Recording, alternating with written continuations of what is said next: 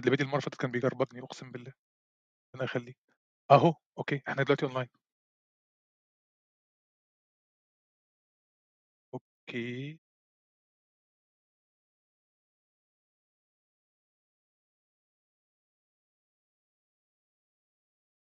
آه، بياخد وقت على ما يطلع.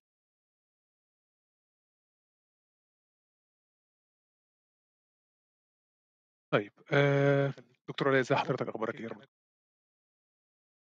أنا بخير، مساء الخير عليكم جميعًا مرّة تانية، وك بخير الحمد لله وشكرًا على الاستضافة الجميلة دي. طيب، زي ما كنت باقول لحضرتك في شوية حاجات بتقول إن مثلًا إن المصريين السنة اللي فاتت دي اتعرّضوا لمجموعة كبيرة من الضغوط الاقتصادية، ضمنها موضوع ال العملة المحلية، من ضمنها تغيير الأسعار، من ضمنها إن في أحمال كتيرة جدًا، في ضعف استثمار أجنبي وفي حاجات.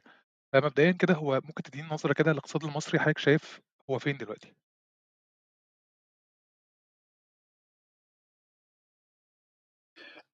لو لو إحنا بنتكلم على يعني وضع الاقتصاد المصري حاليًا في هذه اللحظة، لأ هو مش في مكان كويس خالص. أنا عارف إن أنت ابتديت وقُلت إن أنا متفائل، بس أنا متفائل لأسباب أخرى، يعني هو ممكن آآ تقول جزء من تفاؤلي إحنا د و وصلنا لمرحلة أصبح د يعني إن التغيير ده أ أمر مفروغ منه، لب هتحصل في في أوقات ما نعرفش إمتى، بس هيحصل. فالتغيير أصبح آآ شيء حتمي آآ آآ ولا بُد منه لإصلاح ال المنظومة الاقتصادية، ومن غير ما نخش في السياسة واللي هو مرتبط بال بالمنظومة السياسية.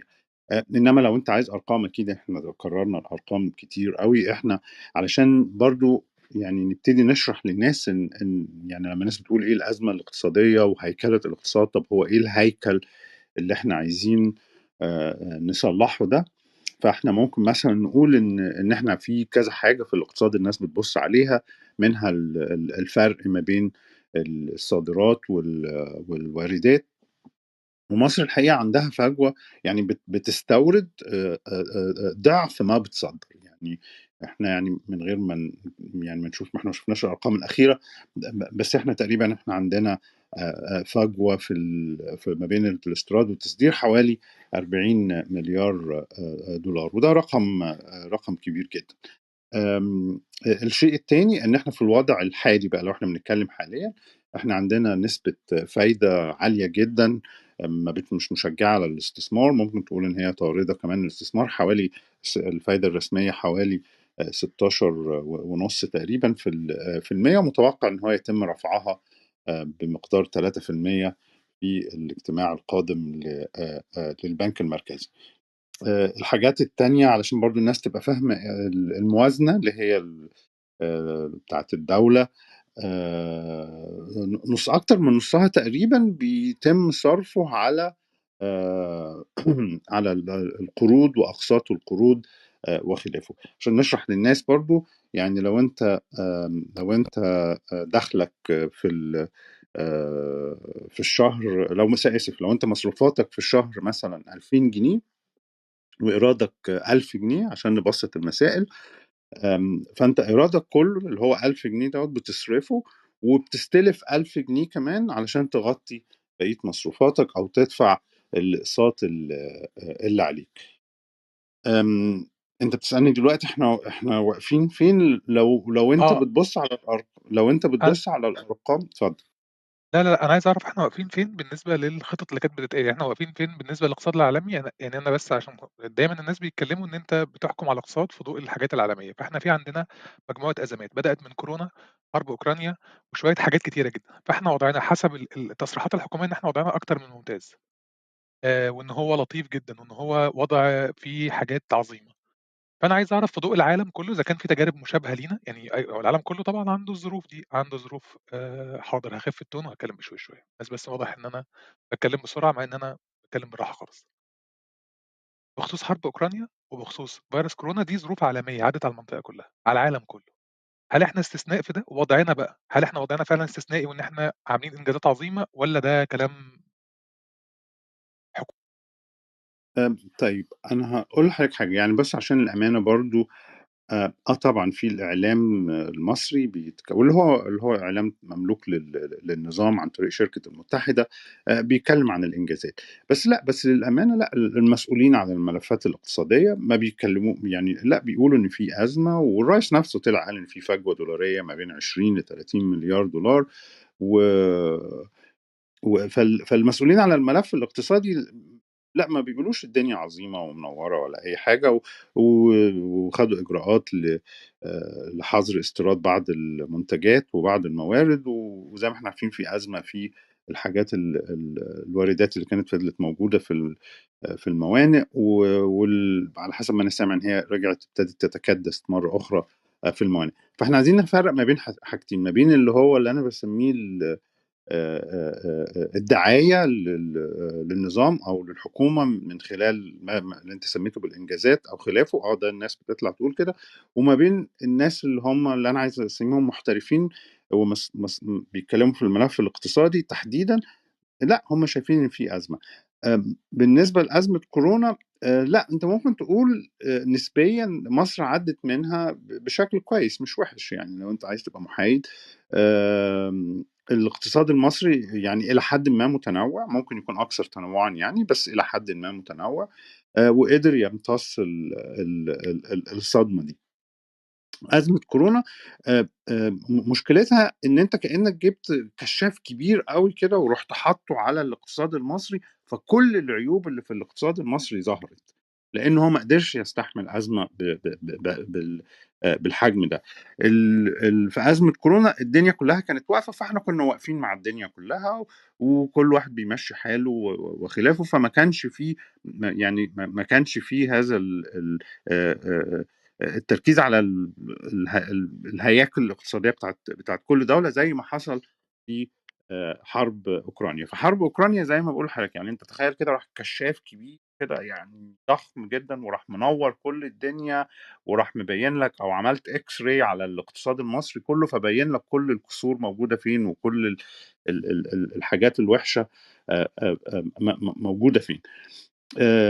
يعني برضو للأمانة من باب الحيادية إحنا مش الدولة الوحيدة اللي اتأزمنا بسبب كورونا في دول تانية زي باكستان آسف حرب أوكرانيا في دول تانية زي باكستان برضو بتمر.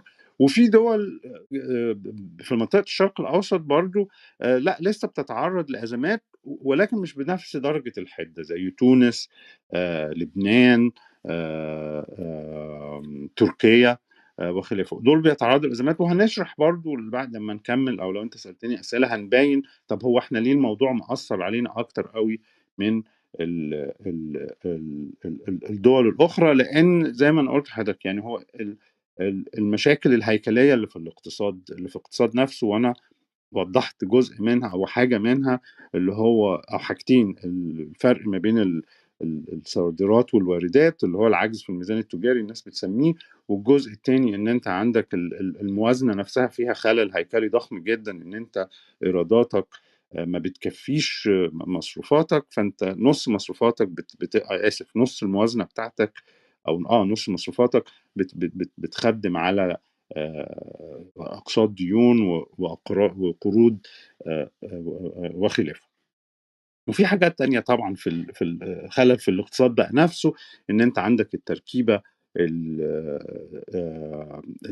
القوى العاملة في مصر حوالي 29 مليون مقارنة بحجم شعب حوالي 100 مليون أو عدى ال 100 مليون فدي نسبة قليلة جدا في في في حجم الشعب لما تيجي تقارن دولة زي بريطانيا مثلا القوى العاملة فيها حوالي 25 26 مليون وتعداد السكان حوالي 67 67 مليون. فده ده خلل تاني في ال في ال في ال في حجم القوى العاملة اللي في مصر. وفي خلل بقى تاني ليه علاقة بحاجات ثقافية زي مكون المرأة في ال 29 هتلاقي المرأة حوالي 5 مليون بس يعني في قدام كل واحدة ست بتشتغل أو قدام كل خمس رجالة بيشتغلوا في واحدة ست بس بتشتغل وده بيأثر على الإنتاجية بتاعت الاقتصاد نفسه ان أنت مش مدخل كل من قادر كل من هو قادر على العمل في منظومة آه، الاقتصاد. أو أشرنا برضو عشان الناس بتقول إن نسبة ال- ال- ال- الفايدة العالية. أنا هقف هنا لو أنت عايز تسألني آه أنا عايز أسألك على مجموعة حاجات. أول حاجة اللي أنا واخد بالي منه إن الديون في مصر عبئها كبير قوي يعني في محللين كتير بيختلفوا حوالين خطر الديون. يعني الحكومة بتتكلم إن في نهاية السنة المالية الديون هتبقى حوالي 93% من الناتج المحلي الإجمالي. وده بي يعني ده بيقول إن في معدل الدين ارتفع. الحكومة كانت المفروض تخفضه ل 75% بحلول 2026 إحنا بنتكلم على أعباء مديونية ثق- تقيلة جدا على ارتفاع سعر فايدة على ضعف عملة على زيادة تكلفة الدين. مدفوعات الدين الخارجية وال- والداخلية دي بتمثل حاجات كبيرة جدا. بس هو ال- ال- اللي أنا فاهمه إن الموضوع مش زي ما أنا مش زي ما إحنا شايفين الموضوع مختلف عليه. هي ديون مصر دي العبء بتاعها ده. خطره قد إيه بالظبط يعني خطره ممكن نوزنه إزاي؟ أو يتقال إزاي؟ يتفهم بص أقول لك حاجة. هو الناس دايما بتلخبط. هو هو في الأول كان حجم الدين ما كانش مشكلة قوي لغاية السنة دي. بس دلوقتي لأ بقى عدى بقى بقى مشكلة. وهشرح ليه بقى مشكلة.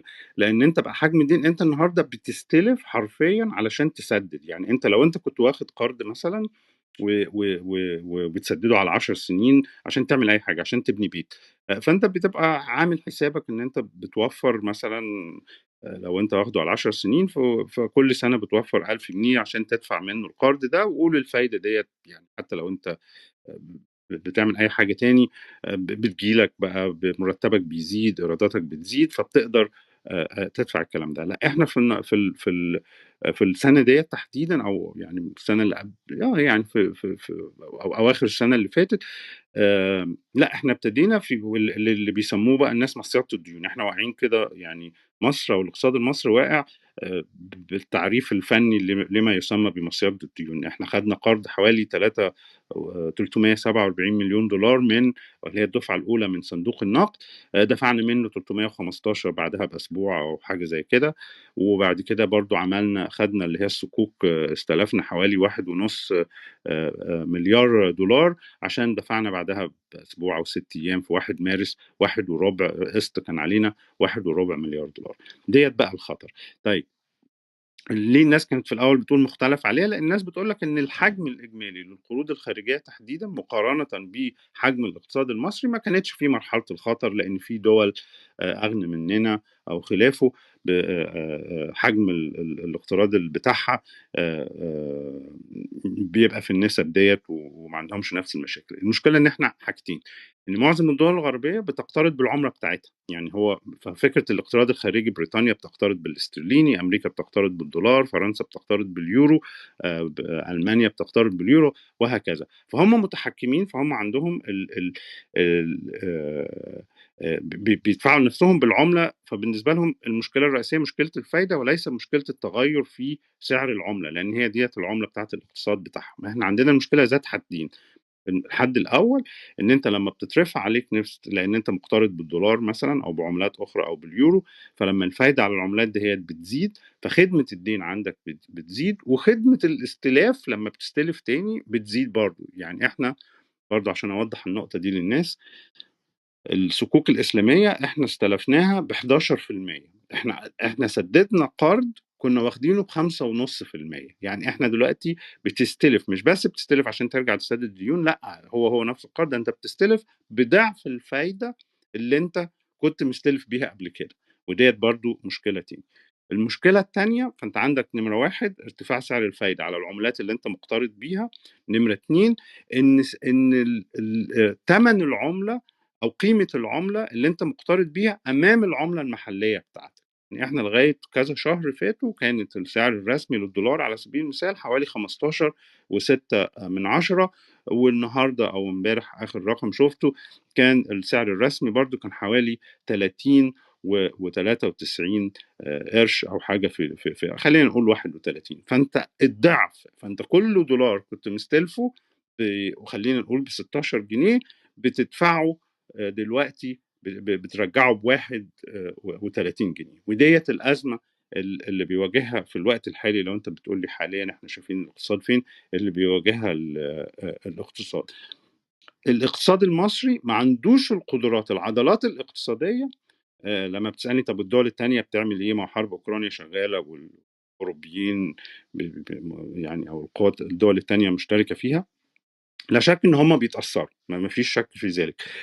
بس عشان برضه نوضّح، إن لأ، هم عندهم عضلات أنا مسميها عضلات اقتصادية أكبر بكتير، أكبر ب يعني ب ب ما فيش مقارنة أساسًا ما بيننا ما بين اقتصادنا واقتصاد بريطانيا واقتصاد ألمانيا واقتصاد آمم فرنسا، بس علشان نوضّح برضه للناس مثال مثل بسيط أوي، إن كان في و و واحدة اسمها ليز تراس اللي هي رئيسة الوز وزراء بريطانيا اللي جات حكمت تقريبًا 45 يوم بس، وحاولت تعمل سياسات اقتصادي اقتصادية نتج عنها تدهور في آآ في سعر العملة ال اللي هو الجنيه الاسترليني، وبقى في زي ما بيقولوا الناس بقت بتبيع ال ال الbonds اللي هي السندات علشان تسدد ديون عليها، وكان في خطر الاقتصاد.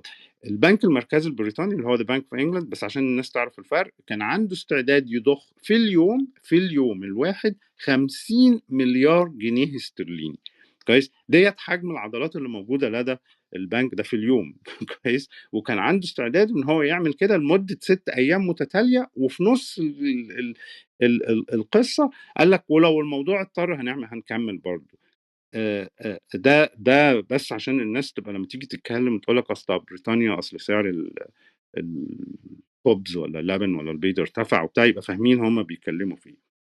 الحاجة ال الأخيرة ال اللي أنا هاتكلم عليها برضه عشان الناس تبقى عارفة ليه الناس قلقة أو حتى ال ال ال ال الخبراء اللي بيبصوا على مصر من برّه ليه قلقين، إن آخر خبر آخر حاجة آخر بيان طلع من مصر اللي هو نسبة التضخم. نسبة التضخم الحقيقة كانت صادمة تعدِّت ال ال ال ال31 آمم آآ في المِيّة والcore inflation هو ال اللي هو ال نسبة التضخم الأساسية تعدِّت ال آآ ال40%. دي أرقام غير مسبوقة ما شافهاش الاقتصاد المصري من من زمن بعيد جدًا يعني أو حتى يعني من من زمن قريب. أ ال الأكثر خطورة علشان برضه الناس لمّا تحب تعمل مقارنة، إن الرقم الأخير نسبة التضخم، يعني ارتفاع أسعار الغذاء في مصر زاد أعلى من 60% كويس؟ آآ لمّا نيجي نقارن الناس تقول لك أصل الغرب بيحصل فيه وأوروبا ومش عارف إيه، لأ في بريطانيا مثلًا الرقم 18% فنسبة ارتفاع أسعار الغذاء في بريطانيا 18% وأنت بتقارنه آآ آآ بمصر ب وانخفض شوية أقل من 18 بس خلّينا نقول 18 عشان نشرح للناس وانخفض ولكن في مصر في ال في الشهر اللي فات كان عدّى ال60%. طيب عشان برضه الناس تفهم هو ليه الناس بتقلق لمّا بتشوف الأرقام ديّة وإيه المشكلة ما الحاجات موجودة. طب خلّيني آخد المثل التاني بتاع لو أنت دخلك 1000 جنيه في الشهر، فلو أنت لو أنت في الطبقة الفقيرة أو القريبة من الفقيرة، أنت بتدفع تقريبًا حوالي 44% من دخلك في الغذاء. فلو أنت النهارده ال ال44% دول زادوا ال التلتين تقريبًا أنا مش مش مش حاسبها يعني، بس ال440 جنيه أنا ممكن نحس لو حد عنده قدامه آلة حاسبة يحسب يحسبها لنا بسرعة. ال ال ال ال44 جنيه دول قُل هيبقوا في حدود هيعدّوا تقريبًا ال440 جنيه من ال1000 جنيه بتاعك، أعتقد هيعدّوا ال ال ال600 جنيه كويس؟ وال والباقي ليك اللي هو ال ال الباقي من ال1000 اللي هم ال400 قيمتهم كمان انخفضت التِلت تقريبًا كويس؟ فأنت ال400 اللي هم فاضلين لك بقى انخفضوا بقوا حوالي آآ قُل 150 فأنت لأ، أنت بتواجه أزمة حقيقية، أزمة حقيقية للطبقة ديّة، يعني الطبقة ديّة بتعاني معاناة حقيقية بال بال بالأرقام. آمم فأنا هاقف برضه هنا عشان لو أنت عايز تسأل أو حد عايز يسأل. لا، لأ، أنا أنا هاسأل حضرتك أنا بس حابب أقول للناس إن إحنا على اليوتيوب كمان لو في حد حابب يعلّق هناك أو يسمع هناك أو حابب ي share ال link ممكن ي share ه للناس اللي برّه Clubhouse. والأسئلة فيه على قناة التليجرام اللي فوق، في link ممكن الناس تسأل عليه. بس أنا عايز أقول لحضرتك على حاجة، ال ال في من ضمن الديون كمان في أسئلة على إنفاق الأموال، يعني في كلام إن النفقات العادية اللي كانت فيها الرواتب والخدمات العامة، في أموال كتيرة جدًا تم إنفاقها وبيتم إنفاقها جوّه في عهد السيد الرئيس عبد الفتاح السيسي. ضمنها مثلًا مشاريع الإسكان، المدن الجديدة، بناء طرق سريعة، مشاريع ضخمة، العاصمة الإدارية، في حاجات كتيرة جدًا، جدًا، جدًا. في واردات ليها علاقة بواردات الأسلحة، في حاجات كتيرة مثلًا إن إن في كمان زيادة حجم الإنفاق على على البرامج الاجتماعية لل لمكافحة الفقر، في يعني في في أشياء كتيرة جدًا. فالحاجات دي كلّها مش بتأثّر مع الديون، مع الأزمة العالمية، مع كل ده، ده يخلّي ال يعني لو إحنا حطينا كل المعادلات دي، يعني إحنا لو ضِفنا كل الحاجات دي على المعادلة، المفروض إن إحنا نقراها إزاي؟ وهل النفقات دي مثلًا زيادتها أو تقليلها هيبقى ليه دور؟ أ أكيد طبعًا، بس أنا بس عايز أصحّح حاجة، أنا قُلت هيعدّي لو حد مرتّبه 1000 جنيه وبيصرف 440 جنيه على الأكل هيعدّي ال600 لأ، هو هيعدّي ال700 الحقيقة، حسبتها وأنت بتتكلم. طيب ال ال القروض اللي إحنا خدناها آآ، دي دي حاجة يعني في ناس كتير اتكلمت عنها على فكرة، إن أنت كنت بتاخد قروض قصيرة الأجل وبتعمل بيها مشروعات طويلة الأجل أو مشروعات العائد بتاعها لن يأتي في مدة القرض.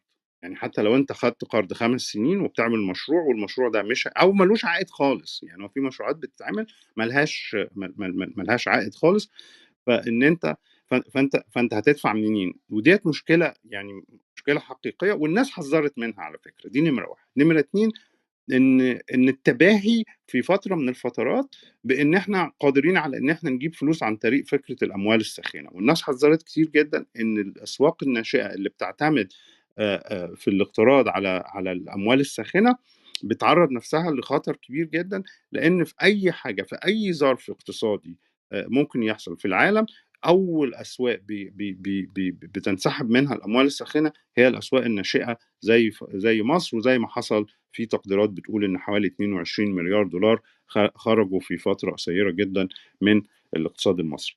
طيب هل المشروعات ال اللي اتعملت هل هل كلّها مشروعات ما كانش المفروض إن هي تتعمل؟ الحقيقة لأ، فيها مشروعات كانت تتعمل، بس إحنا عندنا حاجتين اللي بيحصل، إن إحنا ما عندناش فعلًا مؤسسات رقابية أو حتى مساحة سياسية إن تتعرض فيها خطة المشروعات والناس تبت قبل ما تبتدي والنا والناس تبتدي تناقش أو حتى المجالس المنتخبة أو ال أو ال أو ال بنسميهم الstakeholders أو الناس اللي هم مهتمين بالمشروعات ديّة يقول لك آه، لا والله ديّة مهمة أو ديّة مش مهمة، أو حتى لأ لو أنت مُصِر إن أنت تعمل حاجة ممكن تعملها في الحتة الفلانية بدل ما تعملها في الحتة الفلانية، أو بدل ما تعملها على سنة ممكن أحسن تعملها على 3 سنين وخلافه. المساحة ديّة مُغلقة ك أو كانت مُغلقة تمامًا، تمامًا، فأنت ما أنتش عارف أنت بتُفاجأ إن في مشروع هيتعمل، بتُفاجأ حجم قيمة المشروع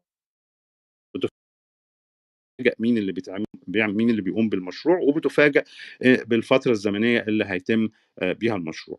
في فترة من الفترات لو أنت بقى كنت بتتكلم على الدعاية وال وال وال PR أو أو التسويق لل للإنجازات، كان بيُسوّق إن هو نوع من أنواع الإنجازات إن إحنا بنخلّص مشروع في سنة أو في سنتين، وكان المفروض دوّة مش عارف دولة فين عملته في 4 سنين آآ، وخلافه، وفي الحقيقة لمّا تيجي تسأله طب طب لأ، طب ما هو ماشي، طب ما هو لو جايز لو اتعمل في 3 سنين و4 سنين جايز كان هيكون أرخص أو جايز كان هيكون أحسن أو أو جايز كان المكون المحلي لإن أنت خ في نقطة مهمة كمان، إن بعض المشروعات دهيّة إن أنت علشان تخلّصها في وقت قصير جدًا والمكون المحلي بتاعها مش ما تقدرش توفّره في هذه الوقت، فأنت بتضطر إن أنت تستورده، فأنت ب بترفع العبء ال آآ، سواء الدين الخارجي أو عبء الاستيراد عليك، لإن أنت لو أنت عايز تعمله في سنة والناس اللي عندك ما تقدرش تصنّع كل الحاجات اللي أنت عايزها ديّة في سنة، فأنت بتضطر تستورد الباقي اللي أنت محتاجه آآ، من برّه.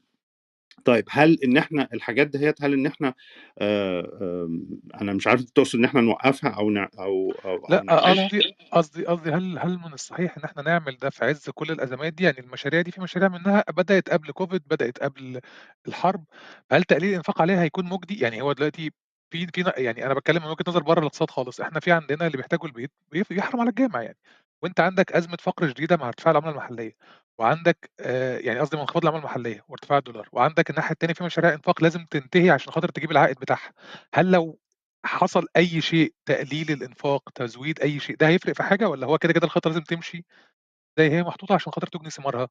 لأ، لأ طبعًا مش لازم تمشي، أنا برضه هادّي مثل عشان الناس ما تقولش إن أنا بألِّف يعني أو باجيب من عندي، لأ أنا أنا في بريطانيا هنا في مشروع ضخم للقطار لقطار سريع آآ بيربط ما بين لندن لغاية مدينة اسمها مانشستر بيعدّي على برمنغهام، والمشروع ده تكلفته عالية جدًا، الحكومة أعلنت من يومين إن هي هت هت هتطوّل مدته لمدة سنتين، لإن شايفين هي لو طوّلت مدة مدته لمدة سنتين هيبقى أرخص أو النفقا هتقدر على النفقات أكتر، فدي نمرة حاجة ح نمرة 1 أو حاجة من الحاجات اللي ممكن تتعمل، إن أنت ت تطوّل عُمر آآ آآ آآ المشروع، وفي مشاريع تانية اتأجّلت خالص، يعني لمّا آآ أو جزء منها أ اتأجّل، وفي مشاريع بتُقف تمامًا، يعني أنت أنت في فترة من الفترات لو المشروع دهوّة وقوفه تمامًا م مالوش أي أثر على الاقتصاد ما توقّفه، ما هو ما فيش حاجة، لو أنت يعني خلّيني أقول لحضرتك حاجة، لو أنت بتعمل عمارة مثلًا على سبيل المثال والعمارة دهيّة آآ ما لهاش سُكّان ومش مأثّرة على أي حد والناس ال يعني ما فيش ناس عايشة في الخِيَم هييجوا لو ما بنيتهاش هيس هيفضلوا قاعدين في الشارع، لأ، ما أنت توقف توقف العمارة ديّة تمامًا وده بيحصل، يعني ده بيحصل خصوصًا في القطاع العقاري، في حاجة اسمها they mothball the project يعني بي بي بيوقّف المشروع العقاري تمامًا، نهائي تمامًا وبيأمّنوا بس إن هو من المطرة ومن العوامل الجوية وبتاع، لغاية ما الاقتصاد بيقوم تاني وبيرجع تاني للمواقع دهيّة ويكمّل هذه ال ال المشروعات، يا إمّا بيكون الطلب بقى زاد، يا إمّا بيكون قدراته التمويلية آآ زادت. آآ لإن في بعض المشروعات مثلًا أنت مش هت هتخسّرك لو كمّلتها دلوقتي، أنت لو هتقترض بسعر الفايدة دلوقتي يعني الحكومة بتقترض بالعملة المحلية، السندات المحلية بحوالي 22.5%، فأنا في توقُّعي إن بعض المشروعات مش هتقدر تستحمل إن هي تقترض بالنسبة ديّة وممكن تكون النسبة بالنسبة لها لو زوّدت المصاريف الإدارية وخلافه البنوك المصرية بتت بتتبارى فيها وبت بارعة فيها، ممكن يكون أعلى من هذا الرقم، فهو ما عندوش هو مش هيكسب 25 والّا 26% من المشروع، فأحسن له إن هو يوقف المشروع، فلا بينطبق على القطاع الخاص، ينطبق على المشروعات الحكومية. دي دي دي نقطة. النقطة التانية إن الجدل ده مثير ليه؟ لإن حجم التدخُّل الحكومي أو تدخُّل الأجهزة اللي بيسموها regime owned enterprise اللي هي الأجهزة اللي مملو أو الشركات اللي مملوكة ل للنظام، تضخّم جدًا في الفترة الماضية. علشان بس نشرح يعني إيه تضخّم، يعني أنت النهارده برضه بقصة الهيكلة، أنت عندك اقتصاد جزء تاني من هيكله بقى أصبح مبني على الاستثمارات الحكومية اللي بتمثّل تقريبًا 70% والاس القطاع الخاص بيمثّل 30%. ده مش بس وضع مش غير طبيعي، ده وضع غير صحّي، وضع خطر عليك أنت، إن أنت واخد كل المخاطر عليك وحارم الاقتصاع القطاع الخاص من هو يستثمر في قطاعات عديدة. والعكس المفروض يكون صحيح، يعني المفروض الآية تتعكس، المفروض استثمارات القطاع الخاص هي اللي تكون في حدود 70% والاستثمارات الحكومية هي اللي تكون في حدود 30%. أنا برضه هاقف هنا عشان لو أنت عايز تسأل. لا، لا، لأ، هو أنا بس السؤال ده ياخدني لحاجة تانية، أنا كنت عايز كنت مأجلها شوية.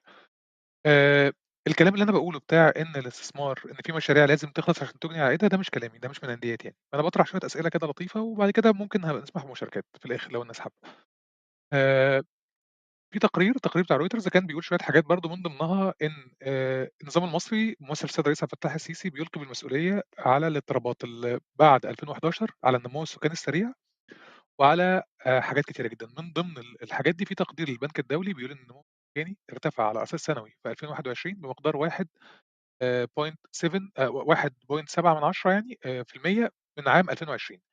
السلطات اتكلمت على شوية حاجات من ضمنها الصدمات الاقتصادية، من ضمنها مشاكل خارجية، من ضمنها COVID، من ضمنها الحرب في أوكرانيا. لكن أغلب المحللين كمان ما بيش ما بيشيلوش ده، بيقولوا إن في أخطاء سياسية عملت ده، من ضمنها الإنفاق ال الكتير عشان يستغل العملة المحلية، من ضمنها الاعتماد على استثمار المحافظ الأجنبية المتقلبة، من ضمنها إن هو ما نفذش إصلاحات هيكلية. إيه الصح بقى في كل ده؟ يعني إحنا لو أنا ح باسأل حضرتك إيه الصح؟ هل كل ده صح مع بعضه والّا هو كل ده صح بشكل أو بآخر والّا الموضوع متلخبط شوية؟ يعني أنا أنا أنا لحد دلوقتي شايف الإصلاحات الاقتصادية اللي ماشية فيها الحكومة أقصى من اللازم، يعني في خطوات ما اتاخدتش في عقود كتيرة جدًا والنظام ده بياخدها. هو إيه اللي صح وإيه اللي غلط؟ أنا أنا مش عارف حضرتك تقصد إيه بال بال بال بالإصلاحات الاقتصادية ال آآ آآ هو بُص، هو النظام كان عنده إرادة سياسية في تحقيق إصلاح اقتصادي ده لا شك فيه في 2016 كويس، وكان في برضه يعني حتى الناس المعارضين اللي هم بتوع الاقتصاد الحُر كانوا شوية قيس ماسكين نفسهم بيقول لك والله طب لو الراجل هيعمل الكلام ده طب ما نسكت إحنا، لإن هو ليها تكلفة سياسية. آآ فلو أنت بتسألني يعني سياسيًا هل كان في لت لإعادة هيكلة أو عم إحداث إصلاح اقتصادي حقيقي في 2016 آه، ده كان صحيح وكان واضح إن الموافقة على رفع الدعم من آآ من الوقود و و وإنشاء برنامج تكافل وكرامة اللي هو اللي هو مبني على فكرة الدعم النقدي اللي بيروح آآ وخلافه. وبرضه إن ال الإرادة السياسية إن هو إنشاء بعض ال الطرق اللي كان ساعات بيعترض عليها الجيش نفسه، ما كانش بيرضى يدّي حتت الأرض لبعض الناس و والقيادة السياسية تدخّلت وقال لك لأ، الطريق ده مهم ولازم يتبني ف آه، ف فلو أنت بتقول لي هل في الفترة دهيّة في 2016 اتفاق صندوق النقد الأول، هل كان في ناس آآ آه، كان في ناس متفائلة وكانوا شايفين آه، إن في إرادة سياسية وهي زي ما بيقولوا بالمصري يعني والراجل هيدوس آه، وكانوا يعني آه أوكي ساكتين كان في حاجات تانية مش عاجباهم الحريات وخلافه بس كان الهجوم على الإصلاحات الاقتصادية لم يكن بهذه الحدة. اللي حصل العكس اللي حصل إن إن إن, إن هذه الإرادة السياسية لم يتبعها قرارات اقتصادية رشيدة. يعني أنت أنت عملت النهاردة أنت بترفع ال- الدعم عن المحروقات مثلا وفي ناس كانت بتتوقع إن هو يرفع الدعم بأكتر من كده بكتير وإصلاحات أخرى يعني ممكن نتكلم عنها تقنية شوية. إنما لأ هو اللي حصل إيه؟ أنت عملت كده ولكن لم آه، تو- تواكب إصلاحات في منظومة المواصلات العامة مثلا خصوصا خارج القاهرة. كويس؟ يعني إحنا أنا مسمي دايما ال- ال- ال- ال- النظام في مصر من من من زمان قوي مسميه جمهورية القاهرة الأمنية. فأنت دايما كل الحاجات أنت في جمهورية اسمها جمهورية القاهرة إنما لما تخرج بره القاهرة وبتشوف مثلا حل المواصلات العامة وخلافه لا طب ما هو طب ما الناس هتعمل إيه؟ كويس. فلم يتبعوا إصلاحات بقى اللي إحنا بنسميها سياسات إصلاحية تواكب الإرادة السياسية أو قرارات اقتصادية رشيدة. دي نمرة واحد. نمرة اتنين التوسع الغير مبرر للشركات خصوصا أو الجيش أو الشركات التابعه لاجهزه أمنية أخرى أو بعض القطاعات الحكومية. في الاقتصاد بما حرم إن أنت إن أنت تحدث إصلاح حقيقي هيكلي في الاقتصاد. إن أنت تسمح مساحة لل- للقطاع الخاص إن هو يدخل إن هو قادر على التوظيف إن الأموال اللي هو هيدفعها للناس مرتبات أنت هتاخد منها ضرائب والناس هتدخل في السوق. إن الشركات نفسها اللي موجودة نفسها تبتدي تنمو وتكون توصل مش هقول لك تنافسية عالمية لأ يا سيدي خلينا نقول تبقى تنافسية اقليميا على على الأقل. ده ما حصلش. ف آم، طيب بالنسبة لزيادة السكان تحديدا دي قصة سياسات برضه. لأ والحديث ده عمال يتكرر مرارا وتكرارا والحقيقة الواحد مش يعني إيه بيحس كده إن يا جماعة إحنا لازم بقى نرجع لإيه الله يرحمه بقى واحد كان اسمه ماهر مهران اللي كان رئيس الدكتور ماهر كان رئيس كان وزير أعتقد كان وزير السكان آه، في فترة من السكان مش الإسكان في فترة من الفترات أيام آه، أيام مبارك. الدنيا خلاص قد يعني الموضوع ده اتحسن. انت علشان تخفض معدل النمو السكاني في حاجتين لازم تعملهم ملهمش تالت. نمرة واحد إن المرأة لازم تقعد في التعليم فترة أطول.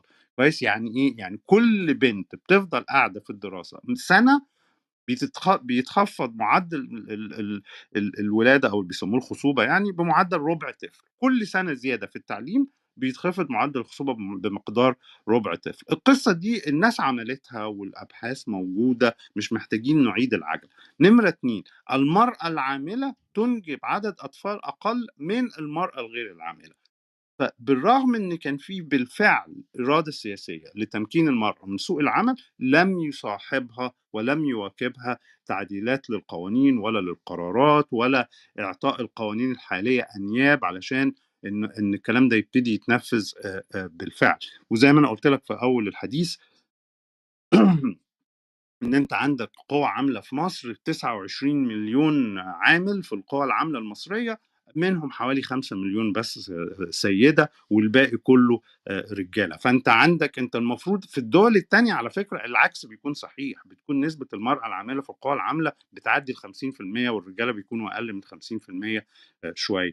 لأن الستات عادة بيخشوا في قطاعات أخرى ممكن الرجالة ما بتدخلش فيها. ف... ف... إنما أنت معطل هذه القوة.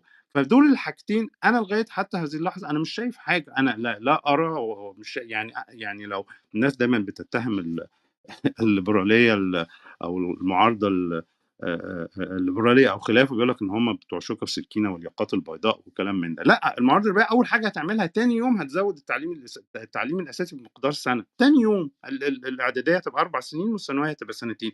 لأن أنت في القرى لو نزلت بقى للقرى لو حد منكم في القرى أو في الصعيد أو في الحتت البدوية زي مطروح وسينا بيخلوا البنت تفضل قاعدة لغاية الإعدادية لأن ده التعليم الإلزامي. أول ما تخلص الإعدادية بتقعد في البيت لغاية ما تستنى تتج- وتتجوز. والقصص بقى طويلة عريضة. فاللي أنا عايز أقوله هنا إيه؟ إن ده قرار قرار سهل. يعني ده قرار مش صعب.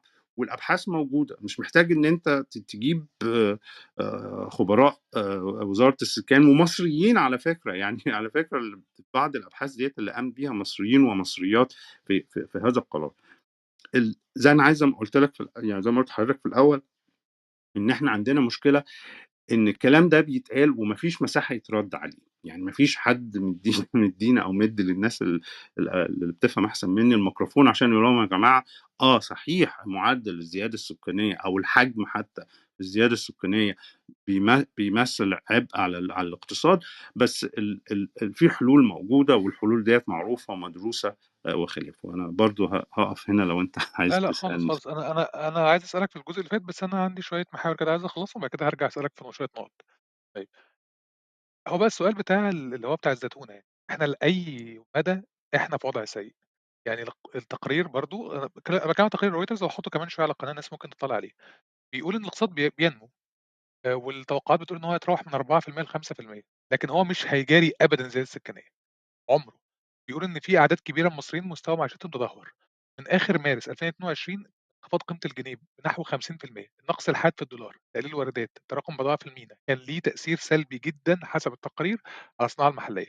التضخم السنوي ارتفع في بعض المدن المصرية ل25.8 من يناير، وده أعلى مستوى تضخم من 5 سنين بحسب البيانات الرسمية، الكلام ده كله بحسب البيانات الرسمية. أسعار السلع بتزيد بشكل السلع الأساسية اللي إحنا بنتكلم عليها بتزيد بشكل بشكل يعني سريع جدًا، جدًا، بشكل مش ممكن تحط له نسبة. البيانات الرسمية بتقول إن معدل الفقر في مصر بيبلغ حوالي 30% من السكان، الكلام ده كان قبل كوفيد. المحللين بيقولوا إن معدل الفقر ارتفع من ده. أنا مش عايز أدّي أرقام كتير، بس أنا هاقولهم ورا بعض كده يمكن آخر رقمين.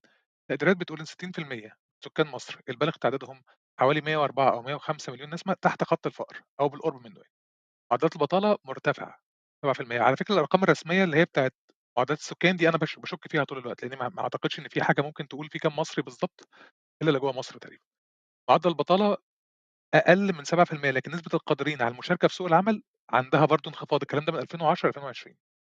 آآ في أجه أجزاء في منظومة التعليم الحكومي في حالة انهيار، في ناس كتيرة جدًا بيسعوا في إن هم يخرجوا برّه. أنا عارف إن أنا باقول معلومات كتيرة جدًا، بس هو في أسوأ من كده إيه، يعني في إيه تاني؟ أو إحنا إحنا إحنا سيئين لأنهي درجة؟ آه، لا هو في أسوأ من كده. وهو الأرقام اللي أنت بتقولها ربنا يخلّيك، ربنا يخلّيك. آه، وعلشان كده أنا متفائل على فكرة يعني إن إن إن لأ لازم ال... ال... النور يطفي خالص علشان الناس تبتدي تقتنع إن لأ إن أنت ال- ال- المكنة دي مش شغالة ما أنت أصل أنت اللي بيحصل دلوقتي إن إن ما حدش مقتنع إن الماكينة دي قديمة وما تنفعش تشتغل، خلاص دي مكنة صلاحيتها انتهت، ما حدش مقتنع، الناس عمّالة تقول لك لأ بس إحنا ممكن نصلّحها، بس إحنا ممكن نغيّر الترس هنا، بس إحنا والله بُص لو غيّرنا الزيت مثلًا مش عارف إيه ممكن تمشي معانا آآ شهرين 3 كمان، طب سنة طب سنة كمان، طب كل الكلام ده. ف فلأ كل الأرقام اللي حضرتك قُلتها وأرقام تانية على فكرة بالمناسبة لأ نسبة نسبة التضخم الرقم الأخير آآ قريب من 32% ونسبة التضخم الأساسية اللي هي الcore inflation عدت ال 40 40 و و و و 26 آم، آه، يعني آه، 40.26% دي أرقام البنك المركزي اللي منشوره أعتقد في 8 مارس أو 9 مارس حاجة زي كده. ف آه، آه، آه، ونسبة ال- التضخم في الغذاء زي ما أنا قلت أعتقد عدت 60% ده الرقم من الجهاز المركزي للتعبئة والاحصاء ودي أرقام صادمة بصراحة آه، طيب هل الاقتصاد بينمو؟ بص هو في حتة الاقتصاد بينمو لل- للدول اللي زينا اللي هو بينمو بطريقة تلقائية يعني إيه؟ يعني أنت عندك في ناس بتتولد كتير فالناس دي لازم تاكل بالبركة، بيطلع كده. أيوه بالبركة ده بيطلع بالبركة فما هو لازم ينمو هينمو لأن الناس دي لازم تاكل وتشرب وتتعالج على قد ما تقدر وخلافه. إنما ده ده مش مش مؤشر خالص لقوه الاقتصاد أو تماسك الاقتصاد. فأنت واقع في الحتة اللي أنا قلت لحضرتك عليها دلوقتي تقريبا بالتعريف يعني إن أنت هي مصيات الديون إن أنت بتستلف عشان تسدد الأقراض. فأنت القروض اللي, عليك. هي دي بالفعل دي نظرية الفهلوة، إن أنا أكون واخد جمعية أسد بيها الجمعية القديمة وبعدين ألبّس عِم الدال ده، دي نظرية الفهلوة، صح؟ بالظبط بالله ينور عليك. بس انت أنت عندك مشكلة إن أنت مش بس بقى بتس... أنت مش بس بتعمل جمعية جديدة علشان تسدد الجمعية القديمة لأ ده انت اولا أنت بتعمل جمعية جديدة بمبلغ أكبر من الجمعية القديمة علشان أنت كمان عندك احتياجات زيادة.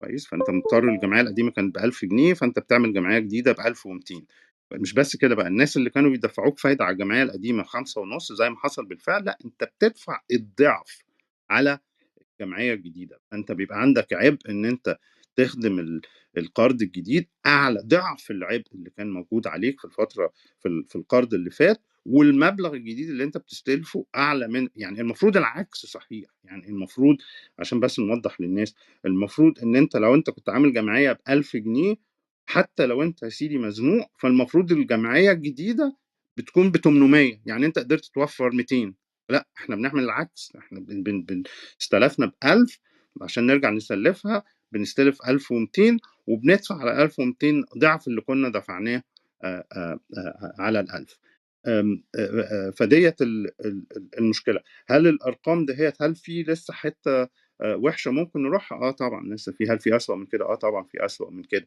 الحكومة للأمانة آمم بتخصّص كل الموارد ال الدولارية بتاعتها للأكل بغض النظر عن السعر، فالناس في مصر آه المواد الغذائية مت م موجودة و وده آمم آآ عن عمد يعني مش لأ هم متعمدين أو الحكومة المصرية متعمدة إن هي تعمل كده، إن هي ت آآ مديّة أولوية لواردات ال ال الغذاء بغض النظر عن السعر، فالن الحاجة موجودة ولكن ولكن سعرها غالي.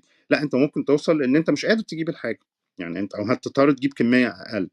كويس، و وما فيش سياسة واضحة إن أنت طَب أنت هتعمل إيه أو إحنا ما شُفناهاش، يعني لو هم مخبيينها عننا دي حاجة تانية. آآ طَب أنت هتعمل إيه في في ال في الحاجات ديّة أو إيه الخطة ال ال ال اللي أنت ت آآ هتعملها عشان تحل المشكلة دي؟ إحنا على الأقل آآ أو الناس اللي متابعة الموقف مش شايفين ال ال الخطة